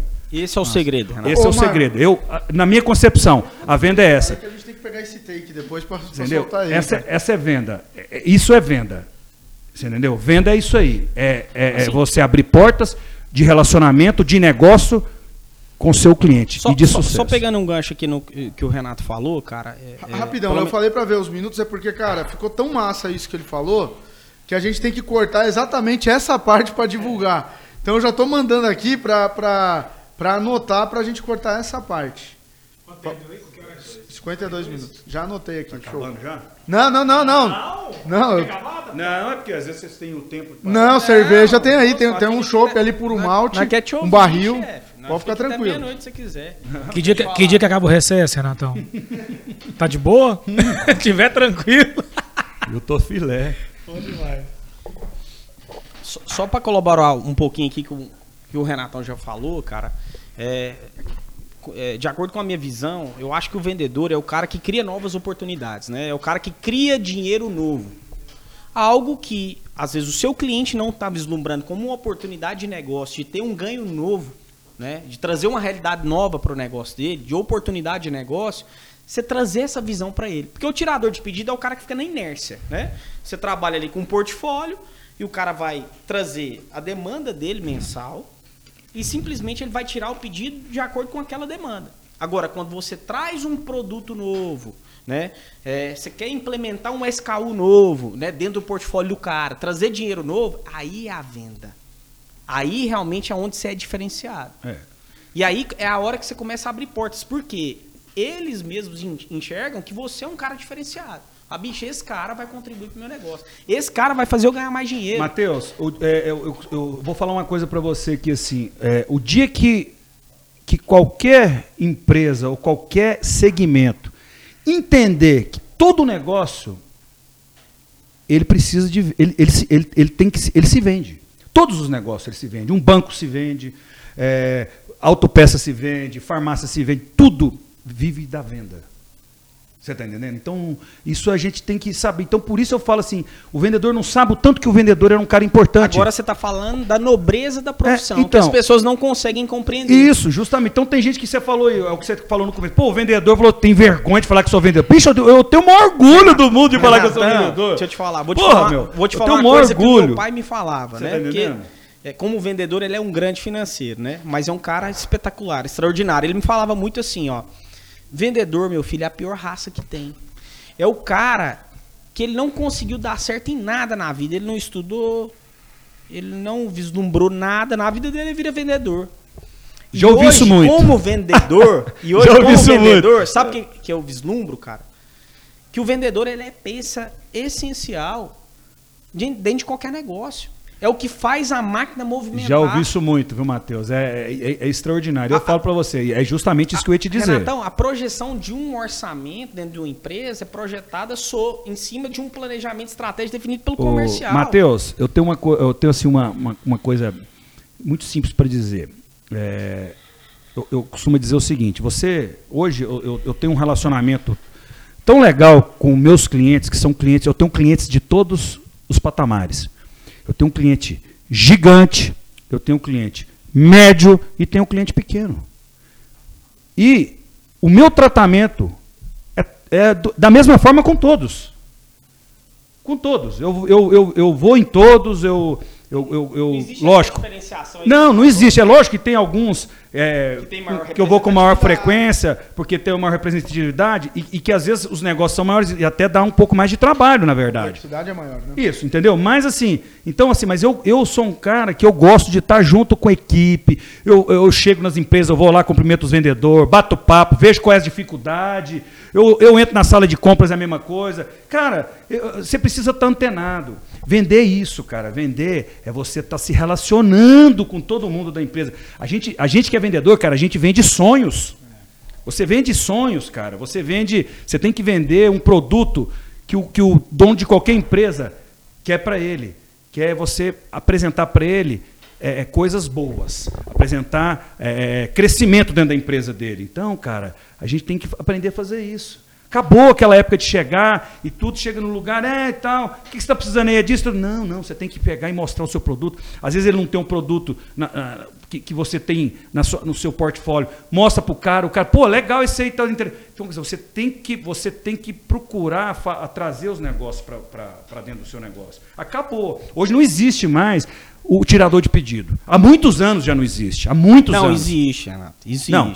É, eu tô falando assim, há muitos anos não existe assim. Quem ainda. ainda, ainda Existem já- pessoas, não existe quem a função, ainda né? Já saiu do quem- mercado, Pois é, Matheus, é o que eu tô falando. Quem ainda insiste nessa trajetória de tirador de pedido, cara, eu, eu, eu, eu, eu, eu, eu, eu, eu dou, eu falo aqui agora assim que mude. Que mude. Porque hoje, cara, eu, eu, você ver, eu, eu tenho. eu- e outra coisa, você tem que. O, o, o grande, o, grande, o grande negócio hoje do vendedor é o seguinte, cara, é você chegar no seu cliente, seja ele pequeno, médio, grande, forte, cara, sentar com ele e buscar. Agora é o seguinte, tem que brigar nas fábricas pelo seu cliente. Eu brigo, cara, nas fábricas. Eu brigo, trazendo coisas novas, trazendo promoções, campanhas direto. Ajuda, o escritório participa também, tudo. A gente investe pesado nessa área de publi- publicidade junto aos clientes e tudo. Mesmo o escritório ajuda, fazendo ações e tudo. Por quê, cara? Porque isso faz crescer. Isso faz crescer. E volta a dizer, cara. Renatão, você falou de ajuda, indústria ajudando, indústria incentivando, você Muito, parceria. muito, isso, isso. Nós não falamos até agora de pandemia, né, Brunão? Não falamos. Então, Legal, acho bom, assim, tá, tá- todos os podcasts a gente vem comentando, porque é um assunto que tá quente ainda, né, Renatão? Muito quente. Ainda estamos em pandemia. É, pô, né? estamos em pandemia ainda, mais um momento crítico, o crítico do crítico já passou, graças, Graças a Deus, Deus. estamos numa curva bem legal aí de, de queda, decadência da, da, da- da pandemia. Mas a pergunta é, Renatão, é lógico que os seus clientes sofreram com a pandemia, né? Todo mundo no primeiro momento teve um- uma crise pesada, ninguém sabia para onde ia, como agir. Como as indústrias que com certeza né, tinham o domínio da- das dívidas dos seus clientes, como, como eles agiram nesse momento? Você teve que ser um interlocutor direto, você ajudou essas Não, pessoas? interlocutor, interlocutor a gente sempre foi direto entre o cliente e a fábrica. É, Eu digo para você o seguinte, Wagner. O, distribuidor em si, eu, eu senti que ele, ele sofreu um pouco menos. Por quê? O fabricante, sim, o fabricante sofreu muito. Muito. Porque o que acontece? Lá, logo no início da pandemia, e o que- o que, que foi a, a- a- O que, que todos os distribuidores do Brasil inteiro fizeram? Meteram o pé no freio. Puf! De uma vez. Meu, os caras pararam de comprar das indústrias, aí você pega uma indústria lá com 2 mil funcionários, 1.500 funcionários, trabalhando 3, 4 turnos. De repente, os clientes pegam e de uma vez. Zero pedido? Então, justamente. Então, isso, isso é, o- trouxe um, um- um balanço muito grande, você está entendendo? Junto a- a- a- ao segmento. Mas, mas houve outros segmentos que teve é, um, um- um problema muito maior. Eu, eu, eu costumo dizer que o nosso segmento de autopeças foi um dos segmentos que sofreu menos. Sofreu menos. Porque o que, que acontece? A gente, eu não, eu- a gente não entende. A pandemia, por um lado, ela foi muito ruim para todo mundo, para o mundo, né? Vamos falar, para o mundo. Mas para o segmento de autopeça, ela foi muito ruim. Mas depois, cara, ela explodiu o segmento. Ela explodiu. Então eu falo para você que o, que o segmento de autopeça já há mais de ano, desde o, do, do- eu digo desde o meado do ano passado para cá, o segmento está super aquecido. Você acha que tem algum motivo específico? Você Cara, consegue entender o porquê Então, eu- disso? é, o que, que acontece? Teve a queda da pandemia, Justamente. é, as indústrias pararam. Pararam. O mercado comprador desacelerou. Botaram o pé no freio. A indústria automaticamente, para retomar a produtividade, Renato, ela demora um pouco, né? Para voltar ao Lógico, ciclo, com certeza. Ciclo de com produção, cer- Justamente, com- demora, demora. Não é à toa que, por exemplo, na época da pandemia, pô, as basta Aí dizer as indústrias. escassez pode então, ter sido um ponto? ju- justamente, basta dizer o seguinte: as indústrias que nós trabalhamos com elas, é, a maioria delas dispensaram muita gente. Muita gente. Não tinha como, mandaram muita gente embora. Só que o que, que acontece? É onde eu falo para você, é, é- é difícil da gente entender. Logo depois, igual, igual eu estou falando para você, do, do segundo semestre do ano passado para cá, a coisa tomou uma proporção gigantesca de crescimento. Eu não sei se o pessoal é, tava, que segurou muito depois falou assim, é o momento é agora de investir, de sair para cima e tudo, e, e o negócio virou, virou uma loucura. Então quer dizer assim, é, a nossa venda cresceu 30%. Entendeu? Então, assim. E as fábricas não dão conta de atender. Não deram conta de atender. E não estão dando conta de atender até hoje. Entendeu? O tanto que o mercado está aquecido. É, eu- a gente estava esses dias aqui, quem sentou aí foi o Edmo da Pinalto. E ele falou né, da- do tempo de espera para carro, né? O mercado de autopeça também, tempo de espera, existe? Está grande? É o que eu ia te falar. Tá muito grande. É o que eu ia te falar. Porque o mercado, o- mercado automotivo, Bruno, ele não muda muito. É, o nosso mercado é de peças de automóveis. Então é, é ligado ao, ao mercado automotivo. Hoje você, é, o- o- não tem carro para entregar. Você vai comprar uma, uma, uma Hilux hoje, uma caminhonete, eles te pedem 11 meses para entregar. Você vai comprar uma, uma Maroca, eles te pedem 5 meses. Você vai comprar uma outra caminhonete, pede mais 8 meses. Qualquer carro hoje. Então, quer dizer assim, o mercado realmente aconteceu uma. Isso também eu falo o seguinte: como eles é, cancelaram a produção de muita coisa, você está entendendo? E depois a coisa voltou de uma vez e o mercado voltou aquecido, o trem virou o pé pelas mãos. Então eu costumo dizer que eu acho que, como se diz assim, embananou tudo no meio do caminho ali, entendeu? Então, assim, então tá todo mundo. é, é, é, e, e ao mesmo tempo, mas está todo mundo receioso, porque não sabe o que que pode vir aí no futuro aí. Isso. Será que é uma bolha? Será que isso aí é uma bolha? É. Então, quer dizer, não sabe. Pode estourar a qualquer momento. Entendeu? Tem que, mas se puder trazer. Tá. Mas o que que acontece? Então, assim, é, é, é, é, eu acho que o nosso mercado ele mudou muito e ele está aquecido ainda. Agora, até quando? Esse é o medo do- do- dos nossos clientes. Entendeu? Esse é o medo dos nossos clientes. Né? Então, quer dizer, você pega todo mundo vendendo muito, todo mundo crescendo. Você vê, é, vamos dizer, e a todos os segmentos. Até, eu digo até dentro do segmento de vocês, o quanto está crescendo. Né, Wagner? O, o tanto que, que os negócios da Valor Bank tá subindo a cada mês, a cada dia. Então, quer dizer, to- todos os negócios estão crescendo. Só que é o seguinte, eu te pergunto, será que é uma bolha? É Bitcoin? Será que é uma bolha isso aí? Será que, é uma, será que isso aí nós vamos ter uma recessão aí daqui o, o ano que vem? E aí? Renatão, tem, tem negócios que, que eu poderia te pontuar que chamaram mais atenção do mercado, né? Você parar pra pensar no ramo automobilístico, é um ramo que, porra, igual você falou aí, é, nós tivemos com o Edmo, igual o Bruno comentou, é uma loucura. Não tem entrega de carro, Não não, tem. tem. carro. Aí se você perguntar, eu perguntei, questionei, mesma forma que eu questionei pra você, eu questionei pra ele. E ele abriu pra gente, né, cara? Tá faltando o quê? Um grande déficit que ele falou, chip, chip É um chip, né? Um chip, Chip sem- É, mas não é. Isso são componentes. Isso é- Componentes. é, as Componentes montadoras, veículos. tem algumas montadoras que estão faltando. Pra você ter uma noção. é, é, isso aí é, é, é a Pinalto, é a própria Chevrolet. Sim, você ver. Meu irmão comprou um Fiat, S10, Chevrolet e- tem 11 meses, não recebeu ela até Sim. hoje. Ele foi, mudou de marca, comprou outra caminhonete, Ah. porque tem 11 meses para receber um Eu carro. esperei seis meses meu carro chegar. Então. Então, assim, nós estamos falando, na, na categoria automobilística, do, da- do veículo pronto hoje, tem uma- um déficit de componentes. Aí você pega no ramo imobiliário hoje, teve um boom, porque justamente as indústrias eh, dos insumos pararam. Você pegava de milha de tijolo que custava 400 reais, hoje Foi você está pagando cima. 800, 800 e poucos reais. Né? Então, cê- hoje você entende sim é, o porquê desse custo É. do imóvel, do custo do imóvel lá pronto, o valor que ele está hoje, né? Lógico que fica claro para todo mundo. Aí você me pergunta, se isso é uma bolha, é difícil de sustentar alguma coisa. Porque ao mesmo tempo, o, o- o Renato, você pega o metro quadrado de Goiânia falando de imóvel hoje, a, a- a- uma análise capital, Brasil, nível Brasil.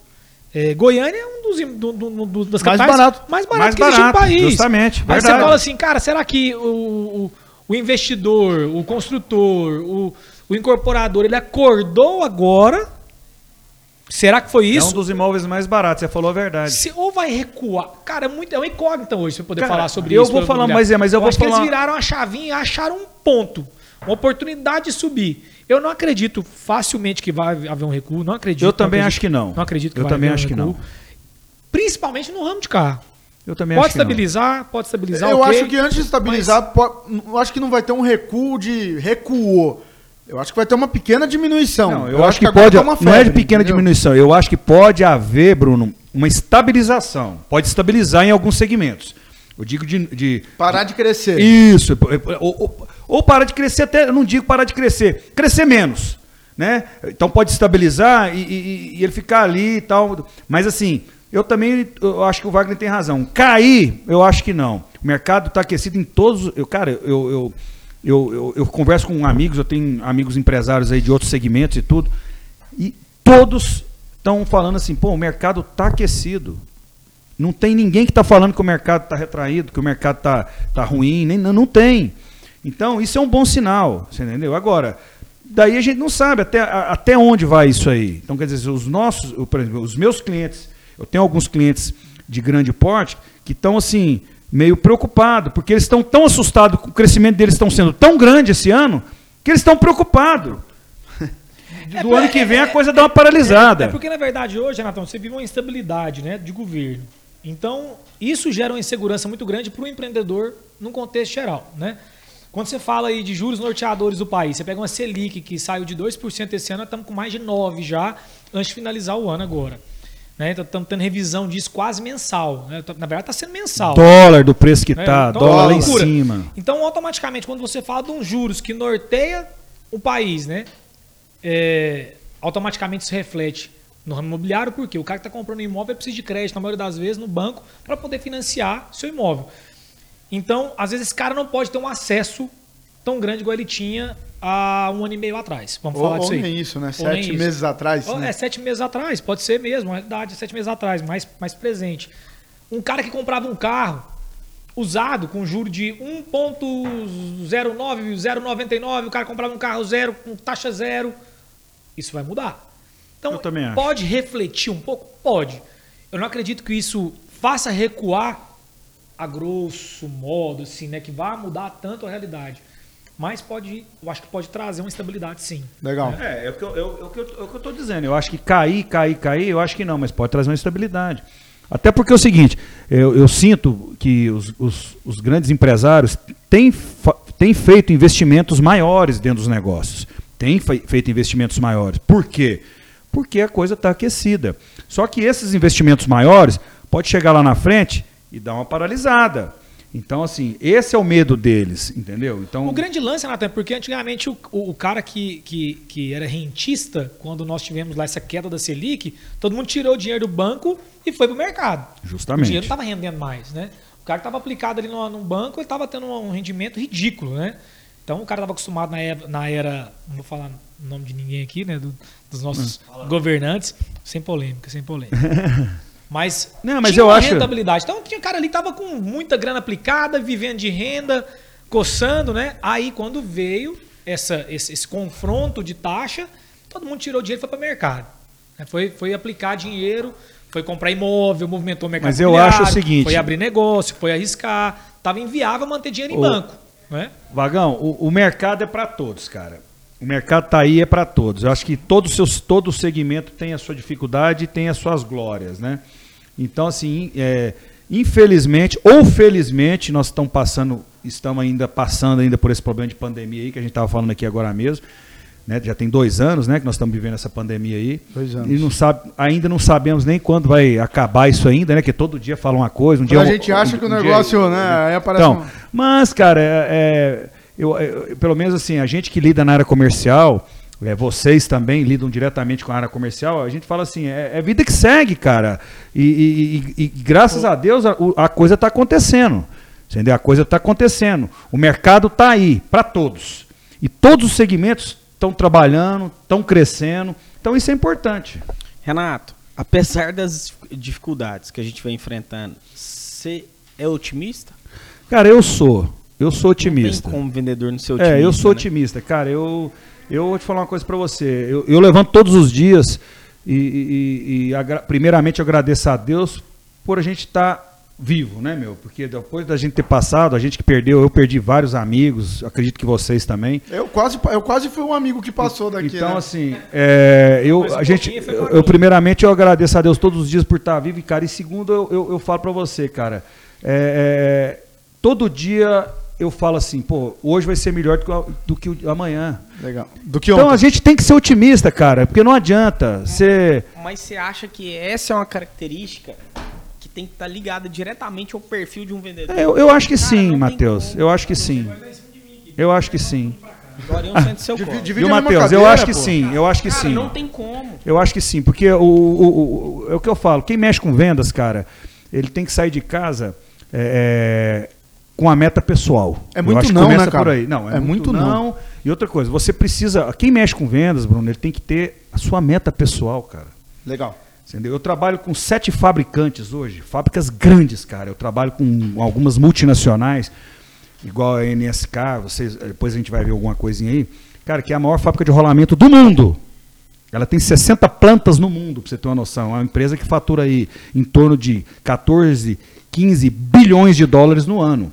Então, quer dizer assim, é um negócio grande. Então, assim, cara, é, você tem que. O, o- o- gente- o vendedor ele tem que sair de casa sempre pensando em fazer diferente. Isso que você falou da meta pessoal, eu acho importante pra caramba. Porque a empresa dá uma meta Não, pro e- cliente, e- né? e- pro, pro, pro vendedor. Inclusive, né? eu, eu- eu citei isso, cara, porque assim, hoje eu faço, eu compartilho, né, a, a gestão da diretoria comercial do Valor Bank. E tem um cara aqui, que é o Paulo Henrique, né, que é, o- é o meu par, que ele é o cara mais otimista que eu conheci na minha vida, assim. Ele é um cara que, qual que é a meta? Qual que é o alvo? É. Não, o alvo é esse.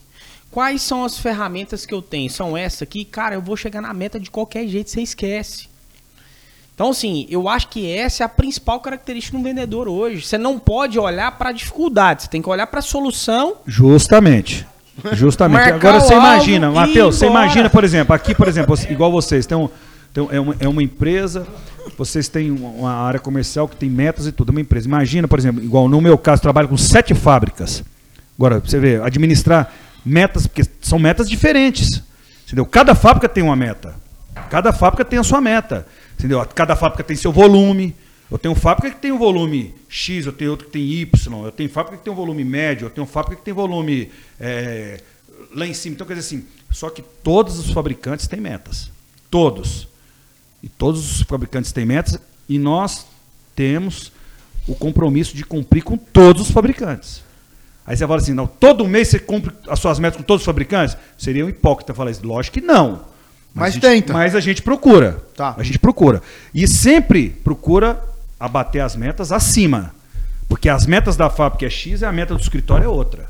Está sempre acima. Ô, ô, Renato, e deixa eu te perguntar uma coisa, cara. Como é que é o turnover lá de vocês, velho? Tem muita troca de, de representante?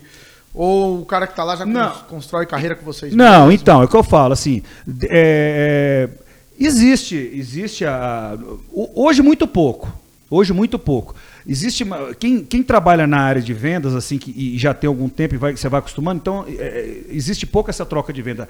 Existe ainda porque, assim, às vezes você tem um vendedor que o cara é fodido, é, fo- é top, é bom, tudo, aí o outro vem lá e te compra ele, Ah, leva tá. ele para trabalhar. Mas às vezes, mas nem sempre dá certo, porque o cara que está com você há muitos anos, ele não vai largar a, a empresa que ele está lá tranquilo, Certo pelo duvidoso. certo pelo duvidoso. E, e eu já conheço gente que fez isso e deu Se com os burros mal. na água. Você entendeu? Então, assim, é difícil isso aí. Mas tem muito disso, acontece isso aí. Mas se sair, você deixa voltar? Cara, é, é- é uma pergunta muito difícil. Cada caso é um caso. Eu, eu não passei por isso dentro, dentro do nosso negócio.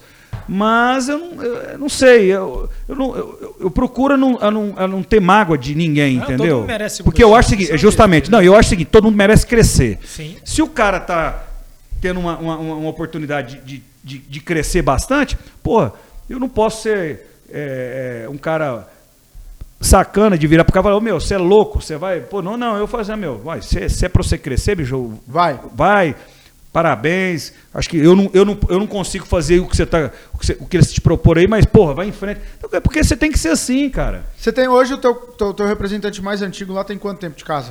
Meu representante mais antigo hoje tem 14 anos. que tá 14 lá. anos de É. E hoje, para uma pessoa A minha começar- secretária tem 12 anos que está comigo. Para uma pessoa começar lá como representante, qual, qual que é o caminho que ela tem que seguir? Você pega a pessoa primeiro trabalho, como é que é? Não, o que, que acontece, Bruno? Hoje é difícil, porque é, é muito difícil começar hoje dentro do nosso negócio. Tá. Porque o que, que acontece? Como a nossa equipe já é uma equipe mais antiga, e, para começar, é- é- fica é, é meio complicado, porque é uma, é uma empresa que já está já tá há muito tempo no mercado, desenvolvendo um, um certo tipo de trabalho, mas, se precisar, aí o que, que acontece? A gente tem que passar a nossa estratégia, tem que ensinar. Entendeu? Apesar que tem vários profissionais aí fora aí que, que são muito bons, mas aí o que, que acontece? Se precisar da gente contratar uma nova pessoa, a gente vai contratar e, e ele tendo a qualidade do que, a gente, do que a gente precisa, com certeza vai dar certo. Legal. Isso aí é uma coisa normal, entendeu? Isso aí é, essa, a gente procura não ter essa troca dentro do negócio. Igual a gente trabalha com promotores. Promotores, às vezes, acontece de trocar mais. Por quê? Porque às vezes você, pô, é- e é uma coisa que até fico puto da vida, né? Você prepara um promotor, ensina o cara, o cara trabalha sei lá, puta, dois anos, tá, o cara tá lá fudido, meu, fazendo um trabalho impecável, top. Aí um fabricante vai lá e fala, ô meu, te, te pago o dobro. Pra cá. Aí tchau, o cara Sim. pega e dá um tchau pra você. Mas isso aí é normal do mercado, você não adianta, cara. Sim. Isso acontece. Pode sofrer. Então, isso aí a gente não sofre com isso, entendeu? Renatão, estamos caminhando pro final aqui, cara. É, ficou uma pergunta pra trás que eu queria te fazer ela. Manda aí. Você falou que o principal para você ter uma efetividade na- nas suas vendas é ter um bom relacionamento. Cultivar amigos, né? Isso. A pergunta que eu te faço é: você já teve algum prejuízo com um grande amigo? E se sim, Não, Como é que foi? cara, não, graças a Deus não. Eu já, já, eu já tive, eu já tive é, um problema engraçado, né?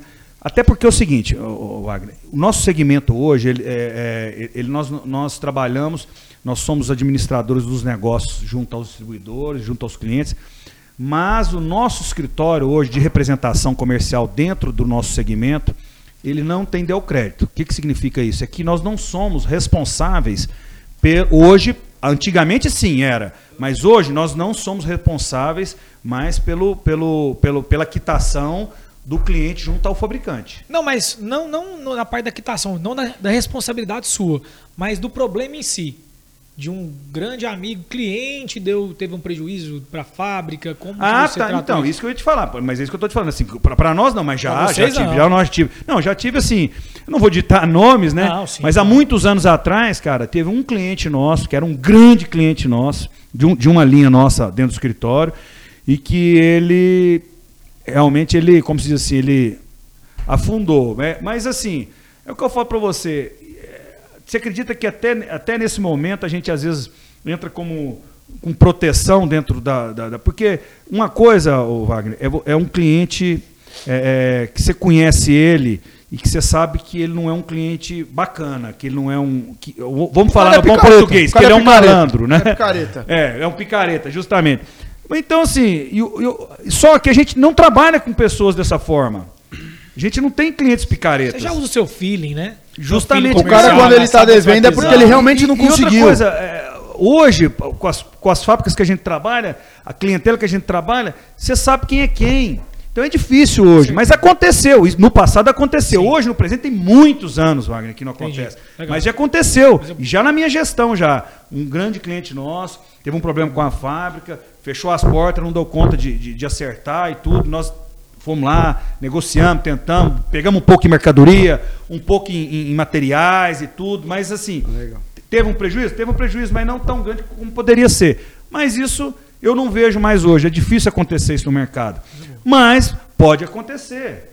Entendeu? Pode acontecer. Eu, mas eu, eu falo o seguinte: hoje, é, as empresas com grandes negócios, seja médios negócios, pode acontecer um erro.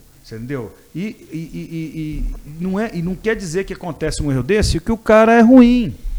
Você está entendendo? Que o cara é. é isso acontece Às vezes até não na foi, pessoa é, física, né, não Vagão? Foi, não foi intencional. É, então, vezes, isso né, acontece até na pessoa física. Às vezes eu tenho, eu tenho amigos meus, cara, que porra, até na pandemia, caras que eram 10 e tudo, trabalhando, e pô, de repente o cara aconteceu, pô, os caras perderam as coisas e tudo. Pô, aí você vai falar que o cara é ruim? Não, não é isso.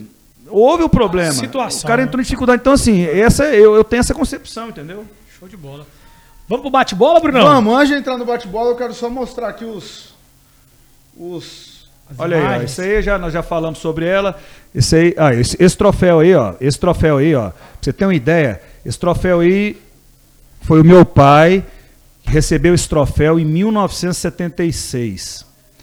Ele, ele recebeu esse troféu lá como primeiro lugar em vendas pela sétima vez, pela sétima vez consecutiva. Massa. Então, quer dizer assim, na verdade, ele recebeu ah, esse troféu com o sétimo o ano consecutivo. E ele começou vendas, em 65, você falou, né? 65. Então, quer dizer, dois, três aninhos que ele começou, ele já ganhou já o primeiro prêmio dele. Já começou a se destacar, já... Dona. Isso aí foi, foi, foi, pela review. É, isso, pela review, pela empresa. Pela empresa. Esse, é, esse é a mesma coisa. Quem, quem que concedia esse prêmio aí? Ou... Esse, esse aí é a Sabó. E o outro? Também. Sabó também. É, ah, também. Esse aí, ó, esse aí foi pela sexta vez, foi um ano antes que recebeu. Legal. Entendeu? Então, esse, agora, esse, é, esse aí já são troféus da nossa gestão para cá. Oh, em 2011 eu ganhei Renato como... Pereira. Eu, eu, ganhei como representante ah. de destaque na, na, na no Centro-Oeste, entendeu? Pela associação. 2017 a mesma coisa, review representações. É, 2019 também. Porra, olha, olha a diferença do troféu da Sabó de, de, da década de 70 para hoje em dia, né? Ficou caro, né, Bruno? Ficou caro, Ficou né? Caro, é, é, mas a gente é. trouxe alguns, só de alguns, alguma, alguns troféus. Trouxemos alguns troféus aí, algumas coisas só pra gente ver, mas é que tem algumas coisas que já estão complicado, é, medalhas e tudo. Você vê, é isso aí, ó. Isso aí eu, foi, isso aí eu recebi agora o ano passado. Essa aí foi o, a review ganhou é, em 2019, está tá, tá vendo lá, primeiro lugar FY19, que é, é uma sigla que a NSK usa. Então, é, foi o maior faturamento. KY? É, é, FY, 19, que é 2019. então, isso aí, ó, é o maior faturamento da, é, de 2019 foram a, foi o da Review. A nível, isso aí é a nível nacional. Então. Esse aí também ganhamos como o maior faturamento de 2020, do ano passado, a nível nacional também, com a NSK também. Legal. Somos NSK aí, ó. E aí também a NSK. Esse aí é NSK também. Esse aí é um troféu que nós recebemos esse ano como, como um troféu durante três anos consecutivos, o campeão de faturamento. Aí eles mandaram Brasil. um troféu. Aí eles mandaram um troféu. A foto. Entendeu? Pô, legal. Então, assim, eu acho que é. Esse, esse, esse, isso aí, o que a gente está vendo aí, é, a gente brinca, né? Às vezes fala, mas é muito gratificante. Tá? É, eu tenho muito orgulho hoje de, de estar à frente dessa empresa, uma empresa de 56 anos, tá? Foi fundada pelo meu pai, que é vivo ainda, e que é o, é o meu espelho, é o que me ensinou tudo, é o meu ídolo. Entendeu? Então, assim, eu tenho muito respeito, tenho muita, muita admiração de estar de, de tá vendo isso aí e mostrando para ele é, é, que ele foi, é, que a sucessão dele aconteceu de uma forma é, é, legal. Né? Então, e meu pai sabe disso, ele vê essas coisas, a gente faz questão de mostrar para ele tudo, porque isso aí é uma coisa gratificante dentro do nosso negócio. Legal. Entendeu? Então, hoje a gente faz questão, questão de demonstrar toda a premiação que vocês receberam, né, toda a representatividade que vocês têm, porque o principal objetivo nosso aqui, né, com o Valor e Cash, é trazer empreendedores que de fato fazem diferença nesse mercado, independente do segmento que atua. Né? Então não é à toa que você está aqui hoje justamente para poder mostrar sua história, seu case de sucesso, a história da sua família, que muito nos orgulha e a gente faz questão sempre de mostrar tudo isso aqui para os nossos ouvintes é, é, verem. Isso aí. Ó, eu fico muito feliz. Vou falar para você o seguinte: eu fico muito feliz, até porque é o seguinte, é, eu, eu acho que é, vocês, a Valoribank está assim, no caminho, eu não, eu não, digo nem certo, ela está assim, no, mais, no caminho mais do que certo. Por quê? Porque vocês realmente estão é, conversando e tendo esse relacionamento com todos os segmentos. Então, quer dizer, vocês estão é, tendo essa, essa abertura para conhecer todos os segmentos. Então isso é muito importante para é. vocês. Por isso o sucesso da Valor Bank hoje. Por isso é o sucesso da Valor Bank. Então e a gente que está de fora, a gente, a gente vê o crescimento de vocês. Então, assim, Legal. eu queria é, agradecer muito a oportunidade. Não, mas calma, calma que não está acabando, não. Tem, é? tem um último bloco ainda. Eu só, que... tá bom, eu só queria fazer um comentário. Escutando a história do Renatão aqui, vendo como é que o pai dele tratou, como é que ele agiu, com toda a trajetória. Eu percebi que ele tá fazendo a mesma coisa com o Lucas, cara. Não, não, calma.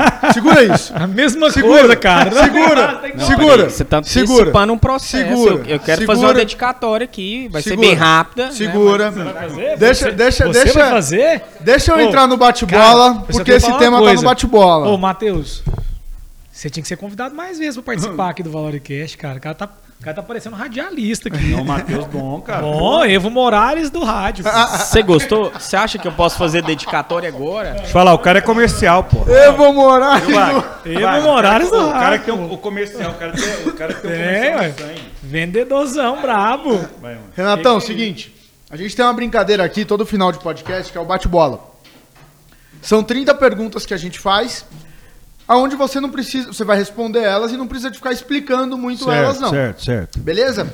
Algumas são sérias, outras são zoações. Certo. Vamos lá? Vamos lá. Valendo? Bora. Primeira pergunta, cerveja ou uísque?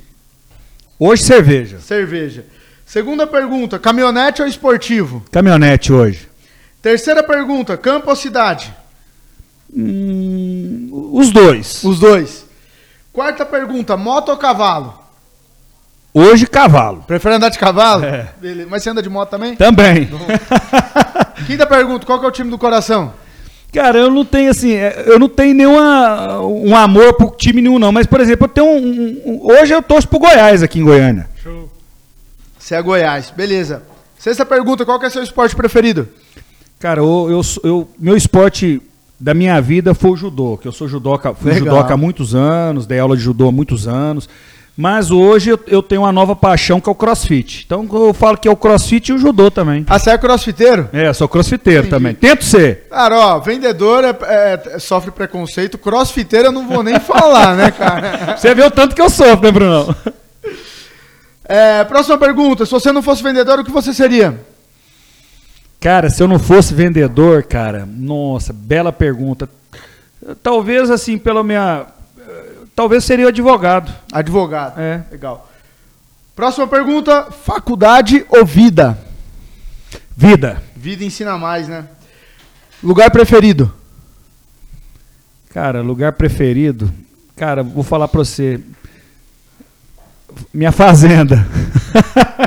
Que pertinho? É, não, é bem longinho, é, no Mato Grosso. Mato Grosso? Opa, casou certinho. A próxima pergunta, Mato Grosso ou Goiás? Dizer, mas na verdade, o lugar ah. preferido é minha casa, né, cara? Com a minha família, né? Mas assim, se for pra passear, eu gosto de ir pra fazenda. Ir pra fazenda. Tá, né? E hoje, Mato Grosso ou Goiás? Não, Goiás, né, Goiás. Cara? Legal. Você é mais festeiro ou caseiro? Cara, Hoje eu sou mais caseiro, mas já fui muito Já foi da festeiro, farra. Mas muito. É, tá no sangue, eu acho, então. Sushi ou churrasco?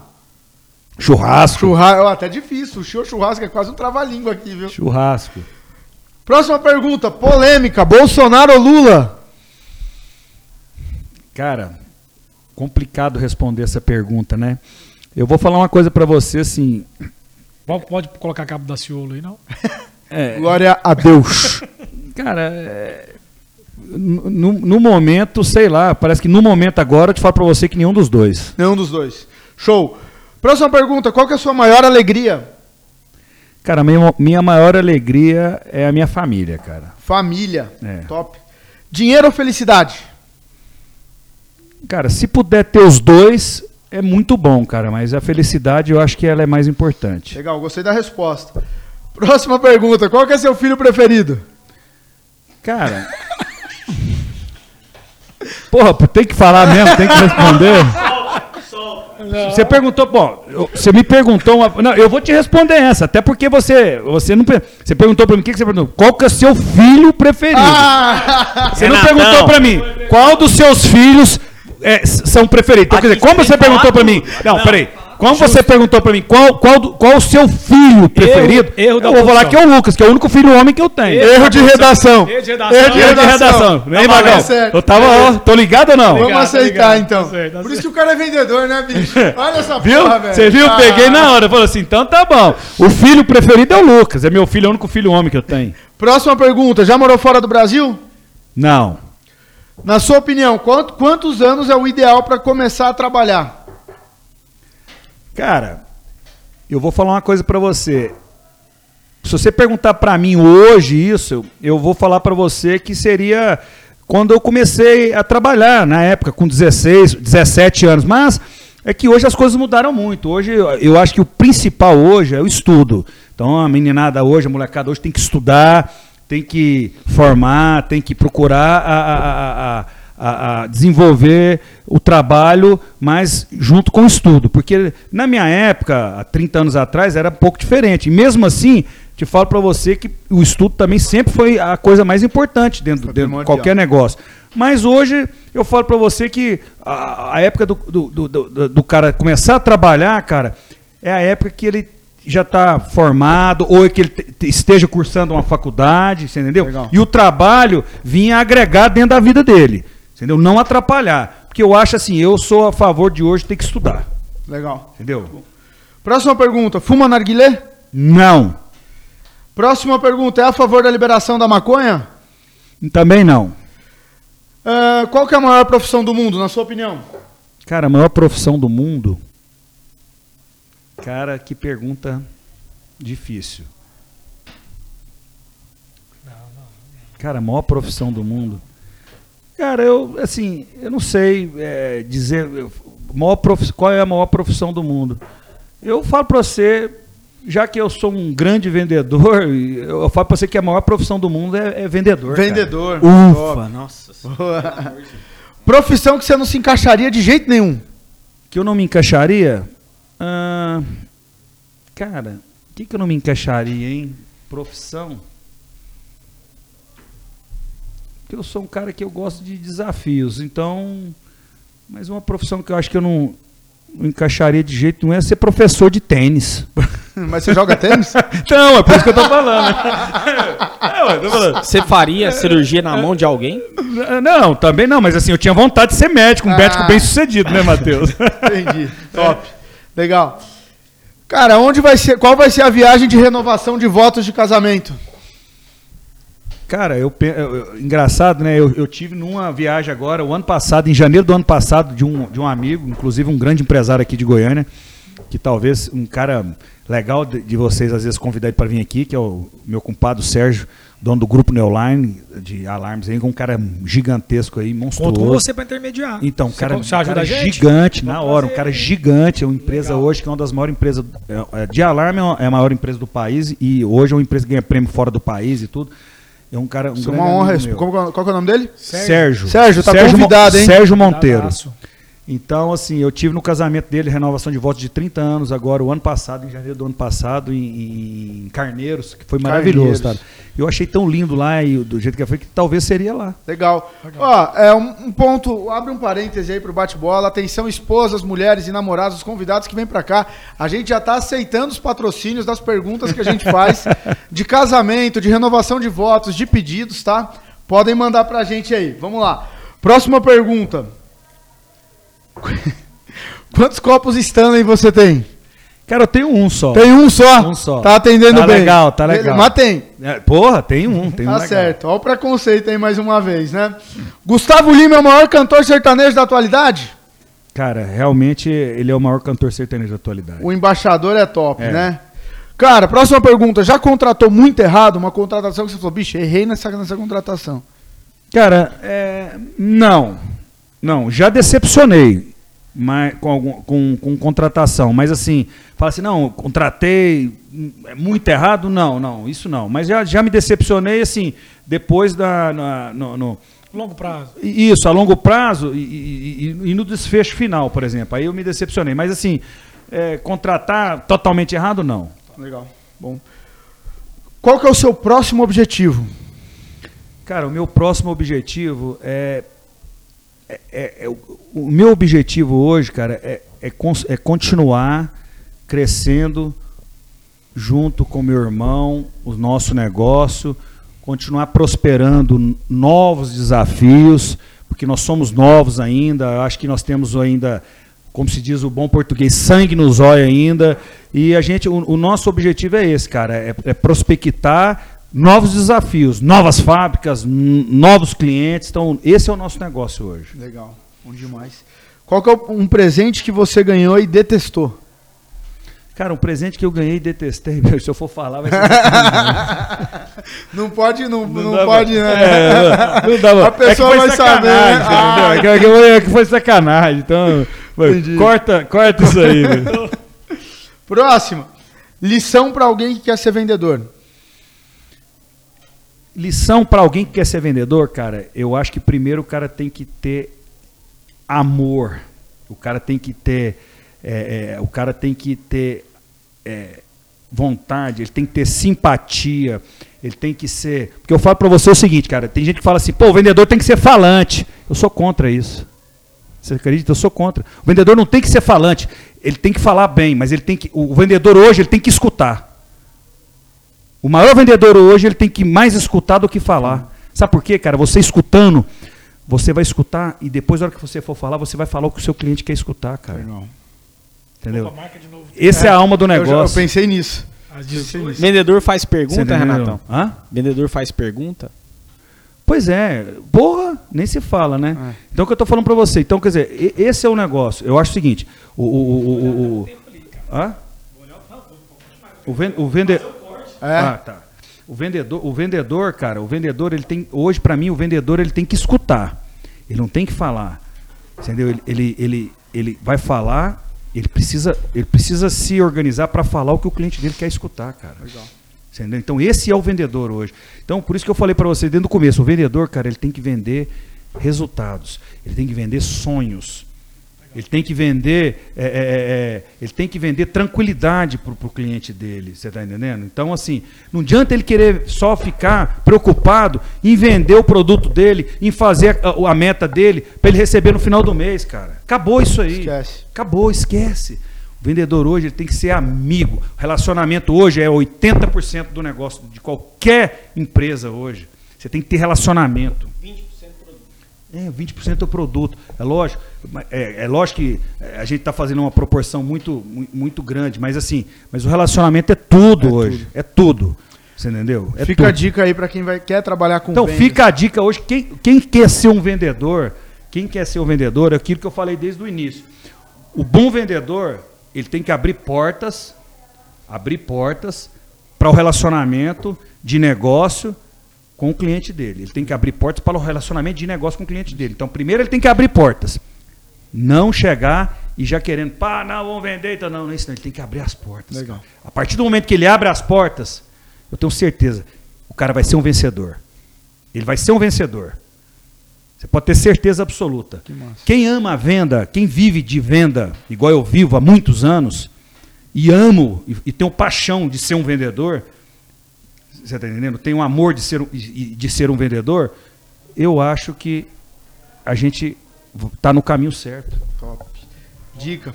Trigésima pergunta, qual sua referência de sucesso? Meu pai, Seu pai. Trigésima primeira pergunta, essa tá fora do escopo, veio no meio da conversa.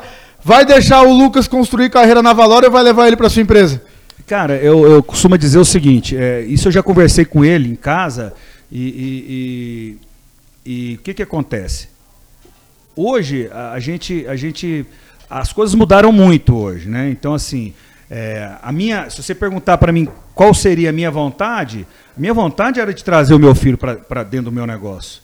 Você está entendendo? Para futuramente talvez ser até um sucessor meu. Aham. Você entendeu? Então essa, essa seria a minha vontade. Mas hoje, assim, eu acho o seguinte: é, é, as coisas mudaram tanto e estão mudando mais ainda rapidamente. Então, quer dizer, meu filho hoje está estudando, está se formando de uma área é, é, que também envolve a minha área também, mas ele é, sempre gostou muito da área que hoje ele está atuando, que hoje ele trabalha. Você está entendendo? Então, assim, eu, é, quem sou eu ah, que, que vou assim falar assim não ou isso aquilo? Eu acho que ele hoje meu filho, eu, o, o que me importa, o que me importa hoje é a felicidade dele e o crescimento dele dentro do negócio dele. Agora, se ele estiver crescendo, estiver feliz e ele vê que realmente é o que ele quer, eu não, não faço objeção nenhuma, não. Eu quero que ele seja feliz e que ele cresça e que talvez ele, ele e que cada dia que passa ele me surpreenda, né? Legal. Porque eu acho que você abraçar as oportunidades, você pode surpreender qualquer pessoa nesse mundo. Renatão, inclusive eu queria até aproveitar esse momento aqui para fazer só um adendo. falar, a preferida é a sua, sua irmã, tá? Ele falou aqui pra gente, tá? Renatão, só, é só aproveitando a oportunidade aqui, desse assunto que nós estamos tratando agora, é, inclusive pode ser até uma surpresa pro Vagão e pro Bruno, mas é algo que Vagão, escuta comigo. isso. Uma Lá puta ironia do destino. E meu pai me ensinou que na vida. é, não vou falar que Deus é irônico, né? Mas a vida é uma ironia grande. E aí, qual que é a questão que eu tenho que tratar aqui? Toda criança, ela tem um ídolo na vida, né? Ou tá na figura de um super-herói, ou tá na figura, às vezes, até do pai, né?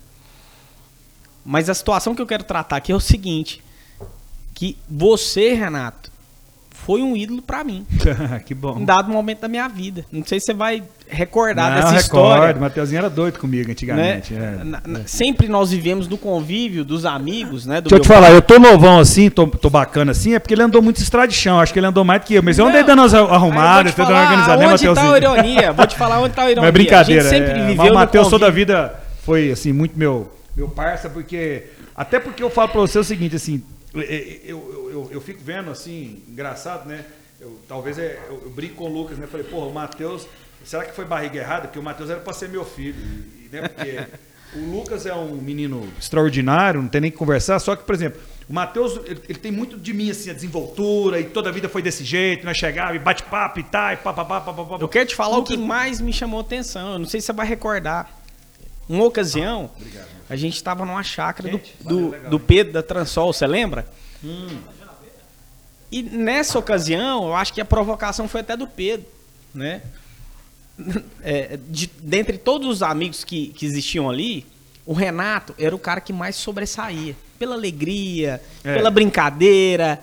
Isso Meio me chamava, negócio, me né? chamava muita atenção. Só que o cara da bala era o Pedrinho, você lembra? E eu lembro que ele provocou essa situação, o Lucas foi pro lado dele e na hora o meu foco total era. Eu já modulava o Renato. É. Pra esse jeito, né? Essa desenvoltura, não é pelo dinheiro, né? não era Não. por nada.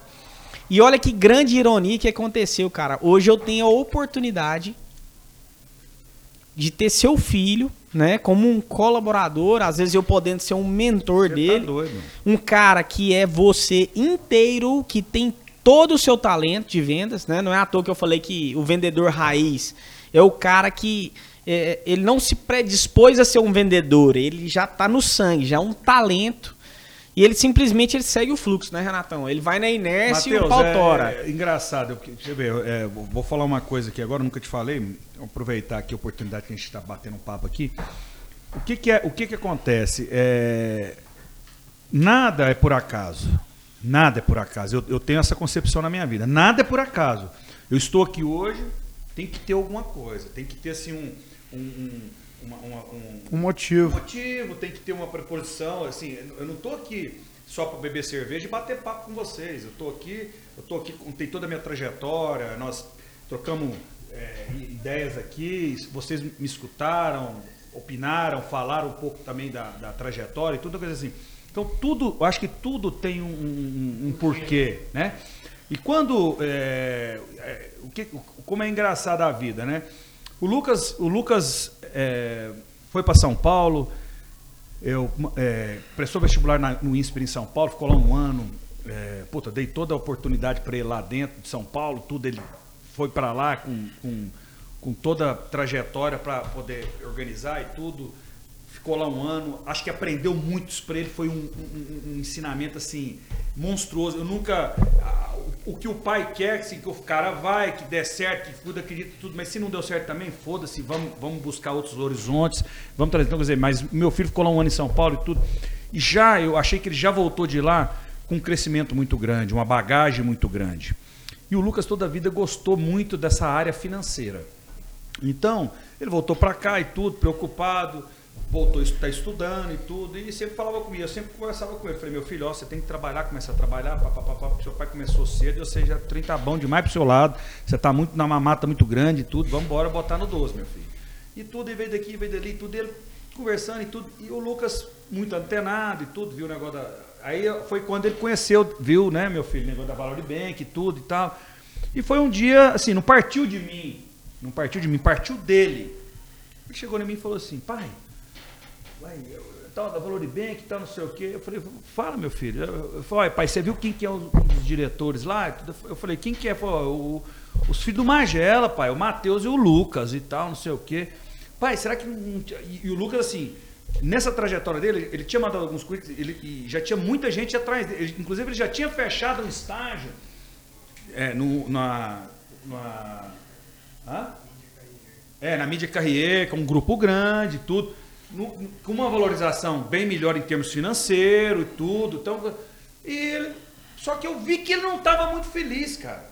Eu vi que ele não estava muito feliz. Aí ele pegou, falou, pai, tem como você ligar para os meninos? Você- tem intimidade com ah, pai, o que, que é isso? Eu, dou a mão na orelha desses moleques lá, eu ligo agora. E nós estávamos indo até para uma, uma chácara minha que eu tenho aqui no talismã aqui, nós estávamos juntos dentro do mesmo carro. Eu falei, não, liga agora, eu vou ligar agora na sua frente aqui para você ver. Eu liguei para o Matheus. Então, Renatão, o que eu quis mostrar massa, pra não sabia você aqui, história, ó. né? Não, eu liguei pro Matheus. Como é o destino? Aí eu liguei pro Matheus, falei, o Matheus até assustou, falou, ô meu filho, tá, doido? O que, que você deu aqui? Eu falei, Matheus, bom meu filho, e aí, como é que tá? Aí eu pensei que o Matheus.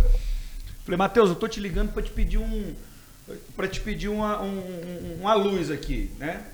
É, hoje eu sei que vocês fazem parte aí da Valor Bank, tal, tal, tal. Ele falou, não, tá, somos tantos sócios, tal, tal, tal. Eu falei, "Mas", eu falei, Matheus, eu queria que o vou pedir para o Lucas enviar o currículo dele para vocês. E eu queria que talvez você verificar a possibilidade de dar uma oportunidade para o Lucas estagiar com vocês aí.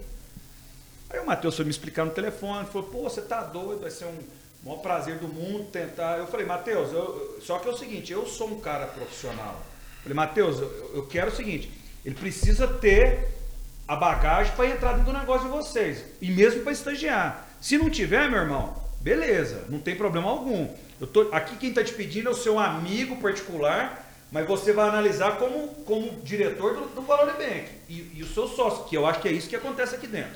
Beleza. Falou, não, Renatão, tal, fica tranquilo. Eu falei para ele, mas eu ficaria muito feliz que se o Lucas tenta, se encaixasse dentro do negócio de vocês. Não foi, Matheus? Claro. Falei, beleza e tudo. Matheus falou, não, Renatão, pode deixar eu aí, ver essa oportunidade. Aí depois eu treino, ah, acho que no início até não estava dando muito certo, né, meu filho? Não, ah, não, não passou, então não sei o Parece quê. que até a trajetória dele foi é. premeditada. Aí né? eu peguei e falei, e eu falei pra ele, falei, cara, de boa, tranquilo, vamos em frente, porque eu tô, assim, eu sou, eu sou muito perfeccionista. E sou assim, muito duro. Não penso assim, não, eu sou duro pra caramba. Sou um pai muito ferrado, duro. Mas ao mesmo tempo sou o pai mais maravilhoso do mundo que você pode ter imaginar na sua vida. Eu faço tudo pelos meus filhos, tudo, tudo. Ainda mais se, se merecer, eu faço tudo, cara. Tudo, tudo, tudo, e ele é prova viva disso, não é porque ele está na presença aqui, não, que ele sabe disso. Então, assim, o que, o que eu não tive na minha vida antigamente, que eu tive tudo, também não posso reclamar, meu pai foi o melhor pai do mundo, mas assim, hoje os mundos mudaram. O que eu não tive antigamente, tudo eu faço para os meus filhos. Então, exemplo, meus filhos hoje eu, eu, eu procuro dar tudo de melhor para eles. Até o pior fica só comigo. Eu, falo, eu digo lá em casa o seguinte: eu não tenho nada, eles têm tudo. Eles ganham tudo de presente, eu não ganho nada.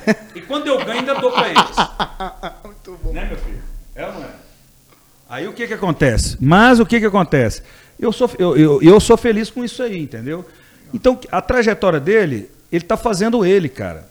E quem sou eu para poder bloquear ele? Eu, eu quero é que ele seja feliz e que ele cresça.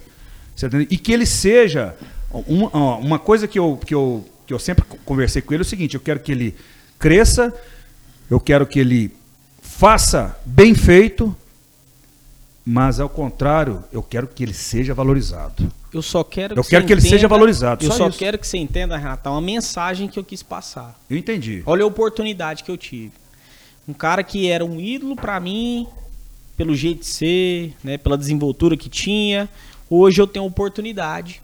A oportunidade é responsabilidade de pegar essa semente sua, que é exatamente como você, é incrível, cara. Como é igual você, como tem um talento, É, como né? tem a veia, e de poder modular isso. Então a minha responsabilidade é gigantesca. Ah, e eu fico muito feliz, Matheus. Você pode ter certeza que eu falo pra você o seguinte: eu, eu o Lucas, o, o Lucas Mas eu mudou dei muito. uma mexidinha antes, tá? É, lógico, não, lógico que eu ia falar aqui agora. Não, Não, Wagner, vem- Wagner, bola eu- Vagão? Vagão. Tem, tem que fazer um É adendo o que eu ia falar, aqui, não, ó. Vagão, pô, você tá doido, falar, Vagão. Deus não faz nada por Não, acaso. deixa eu tá? falar. Teve que passar pela mão do Wagner. Não, e outra coisa, se tornou um amigo. É o que eu falo pra você, é o seguinte, ô, ô Matheus, o que eu tô vendo do meu filho hoje é o que eu vejo hoje dentro dos meus negócios. O Lucas, é, uma coisa que eu tenho tem me dado muito orgulho, que eu fico muito feliz, é de ver o crescimento dele dentro, dentro da Valor Bank e, e falo sempre pra ele. Falei, não confunda as coisas. Falo pra ele, não confunda as coisas. E isso eu bato sempre com ele muito forte, entendeu? Porque é o seguinte, ele é muito parecido comigo. Igual eu falei pra você, pra você ver, ele chegou ontem, ele tá aqui e, e, e tá crescendo, tá, tá, tá, tá se sobressaindo. Por quê também? Acho que pela dedicação dele, pela, pela hombridade dele, pela honestidade e pelo, e, e pelo respeito que ele tem hoje com a empresa e com, e, e com os chefes dele, que eu digo, com, com, com vocês. Então, isso, isso me deixa feliz. E eu acho que ele vai muito longe aqui, hein? Posso estar enganado. Vocês olhem para mim, ó. Eu acho que o Lucas vai muito longe na Valor já Bank. te adianto, tá? Quanto mais o tempo passar, mais o passe dele fica É, caro. lógico. Não, eu acho que ele Se vai longe. de volta. é verdade.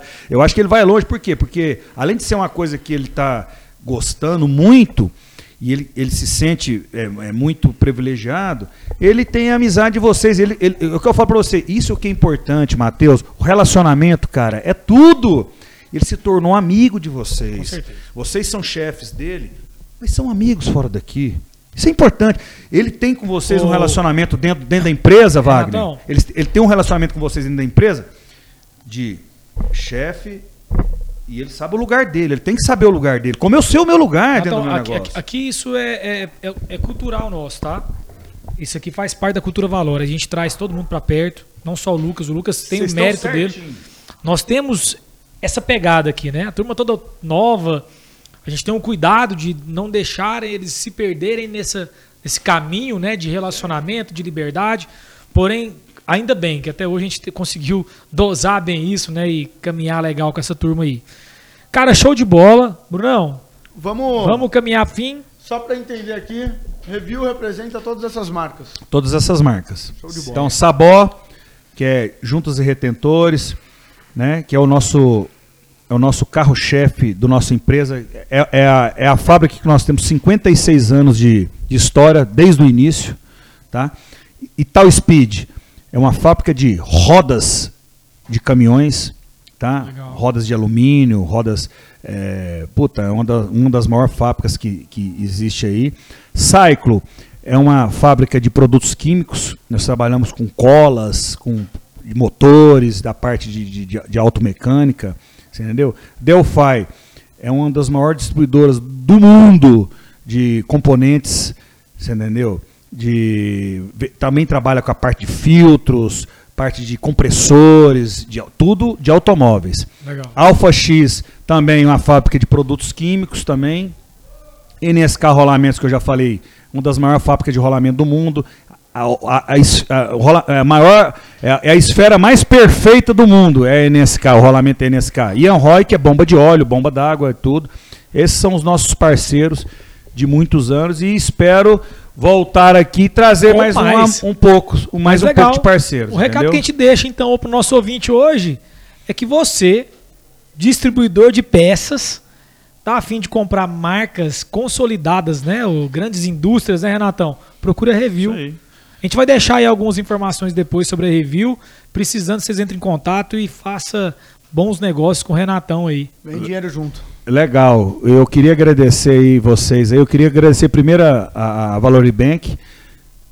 Depois eu queria agradecer você, Wagner, Matheus, Bruno, pela oportunidade de estar aqui com vocês, passando aqui esse, essa tarde aqui maravilhosa de negócios, de, de experiências, trocando um pouco de experiência. Espero ter passado um pouquinho da minha experiência de vendas aí é, de alguns anos aí e, e posso ter, e tenho certeza que aprendi um pouco com vocês aqui também, entendeu? E espero, e depois do tratamento que eu tive aqui, eu espero voltar. não, não, não precisa de ser um pouco tempo, certeza, não, mas espero certeza. voltar aí daqui pelo menos uns 4, 5 meses aí. Eu quero voltar para cá para bater legal, um papo legal. com vocês. Obrigado então, mesmo de coração. Pra gente é um prazer ter você aqui, particularmente falando, cara. Aprendi demais, sou apaixonado pelo, pelo mundo de vendas. Não sou que nem o Matheus de estar tá no mundo, mas apaixonado pelo mundo e foi uma aula que você deu aqui pra gente hoje. Insight pra cacete. Vou ter que ver e rever esse podcast várias vezes. Joado, né, Bruno? Demorou pra caralho, fala pra caralho, né, meu? Não, cara, você tá doido. Eu acho que falta hoje vendedores dessa forma. Quem dera se a gente conseguisse montar um time de vendas hoje aqui na Valore pro Matheus com esse perfil. Porra, nossa, a gente vai estar tá muito bem. Então, pra gente foi uma aula. Obrigado aí pela sua presença. Beleza? Obrigado, obrigado demais vocês. Pessoal, só agradecer aqui a. O Queria convite, agradecer o Matheus né? também, Não, a presença claro. do Matheus. Inclusive, é, é, é, eu vim muito feliz, né? Sabendo que era o, o Renatão. É, e, Vim de longe, e, da sala espero, aqui de trás. Espero que tenha outros convites para eu poder participar, inclusive com esse nível de tratamento que existe. Não, mas aqui. isso não é para você não, cara. É, Calma lá. Não, mas se tiver outro, eu tô Ah, play. beleza. Pegou o bonde. Pessoal, agradecimentos finais aqui para os nossos Vamos grandes lá. parceiros. Confidence Factory, você que procura aí fomento para o seu negócio, desconto de títulos, procure a Confidence Factory. Show de bola. Casa do Marceneiro. Alô, você que trabalha com móveis planejados, você que é marceneiro, precisa de peça, equipamento. Na verdade, a Casa do Marceneiro hoje tem de tudo lá dentro. Até você, consumidor final, que procura fogão, procura eletrodoméstico, vai lá na Casa do Marceneiro que com certeza vai ter o que você está precisando. TMK, eu sou suspeito de falar. É, você nem pode falar, nem né? Nem posso. Fala, Bruno. Porque então, vamos lá, vai, vou pegar em TMK Madeiras, da Carol Camila, esposa do Vagão. Uh. TMK Madeiras, você que também é marceneiro, pro, é, é, tem loja, empresa de móveis planejados, precisa de otimizar o seu processo, agilizar o seu processo e entregar para o seu consumidor final um produto com qualidade em acabamento, em tudo Procura TMK, não perde tempo não, você vai ganhar dinheiro, vai ganhar tempo, vai ganhar cliente. Tintas Lustol, você é dono de loja de tinta, atacadista, distribuidor, procure a melhor tinta do mercado para pintar aí, ó, colorir, né? Colorir os seus imóveis. Você pintor, procure aí as empresas que distribuem tintas Lustol.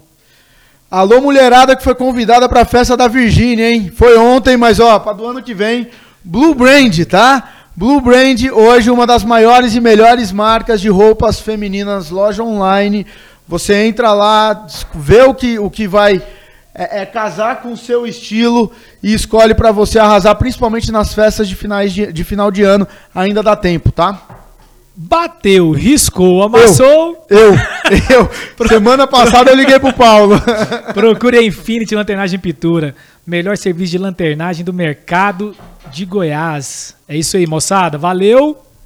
Show de bola, tamo junto, eu até não- a próxima. Não, eu não agradeci o Renatão. pô. Pelo amor de Deus. Renatão, obrigado mais uma vez pelo seu tempo, viu? Que isso, Ter cara. vindo aqui colaborar com a gente, entregar um pouco de conteúdo. Obrigado. A gente fica muito feliz de receber pessoas como você aqui no nosso podcast, tá? Que isso. É muito satisfatório. Espero poder ter, espero poder pelo menos, se, se pelo menos 10% eu, eu poder ter é, ajudado com alguma coisa, eu já estou feliz. Já Renatão, com, com Foi um certeza. A gente sempre grande. fala aqui que tudo que a gente fala, leva, leva, ainda sempre vai ser muito pouco, né? As pessoas são carentes disso. E hoje a ferramenta que as pessoas têm acesso é a internet, né? A comunicação, internet, são esses meios, a gente tem que tentar entregar o máximo possível. E a Valoricast tem um propósito muito direcionado para isso, tá? Agradeço mais sua presença aqui e com certeza mais vezes, né, Com Renatão? certeza, Vagão, obrigado. Quando ah, estou disponível, quando quando precisar para que seja que for para ajudar em qualquer área que for, estou disponível. Cara. Show de Um prazer bola. muito grande. Lucão, valeu demais ter trazido seu pai aí, viu? Valeu, Você Lucão. Fica, o Lucão fica nos bastidores aí. Não fica triste que você é o segundo, Não não, pausa viu? que vai ter o brinde aqui, brinde final. Hoje é um dia especial, hoje tem um uma- um querosenezinho aqui, né? Então vamos fazer um brinde aqui pra finalizar. Bora.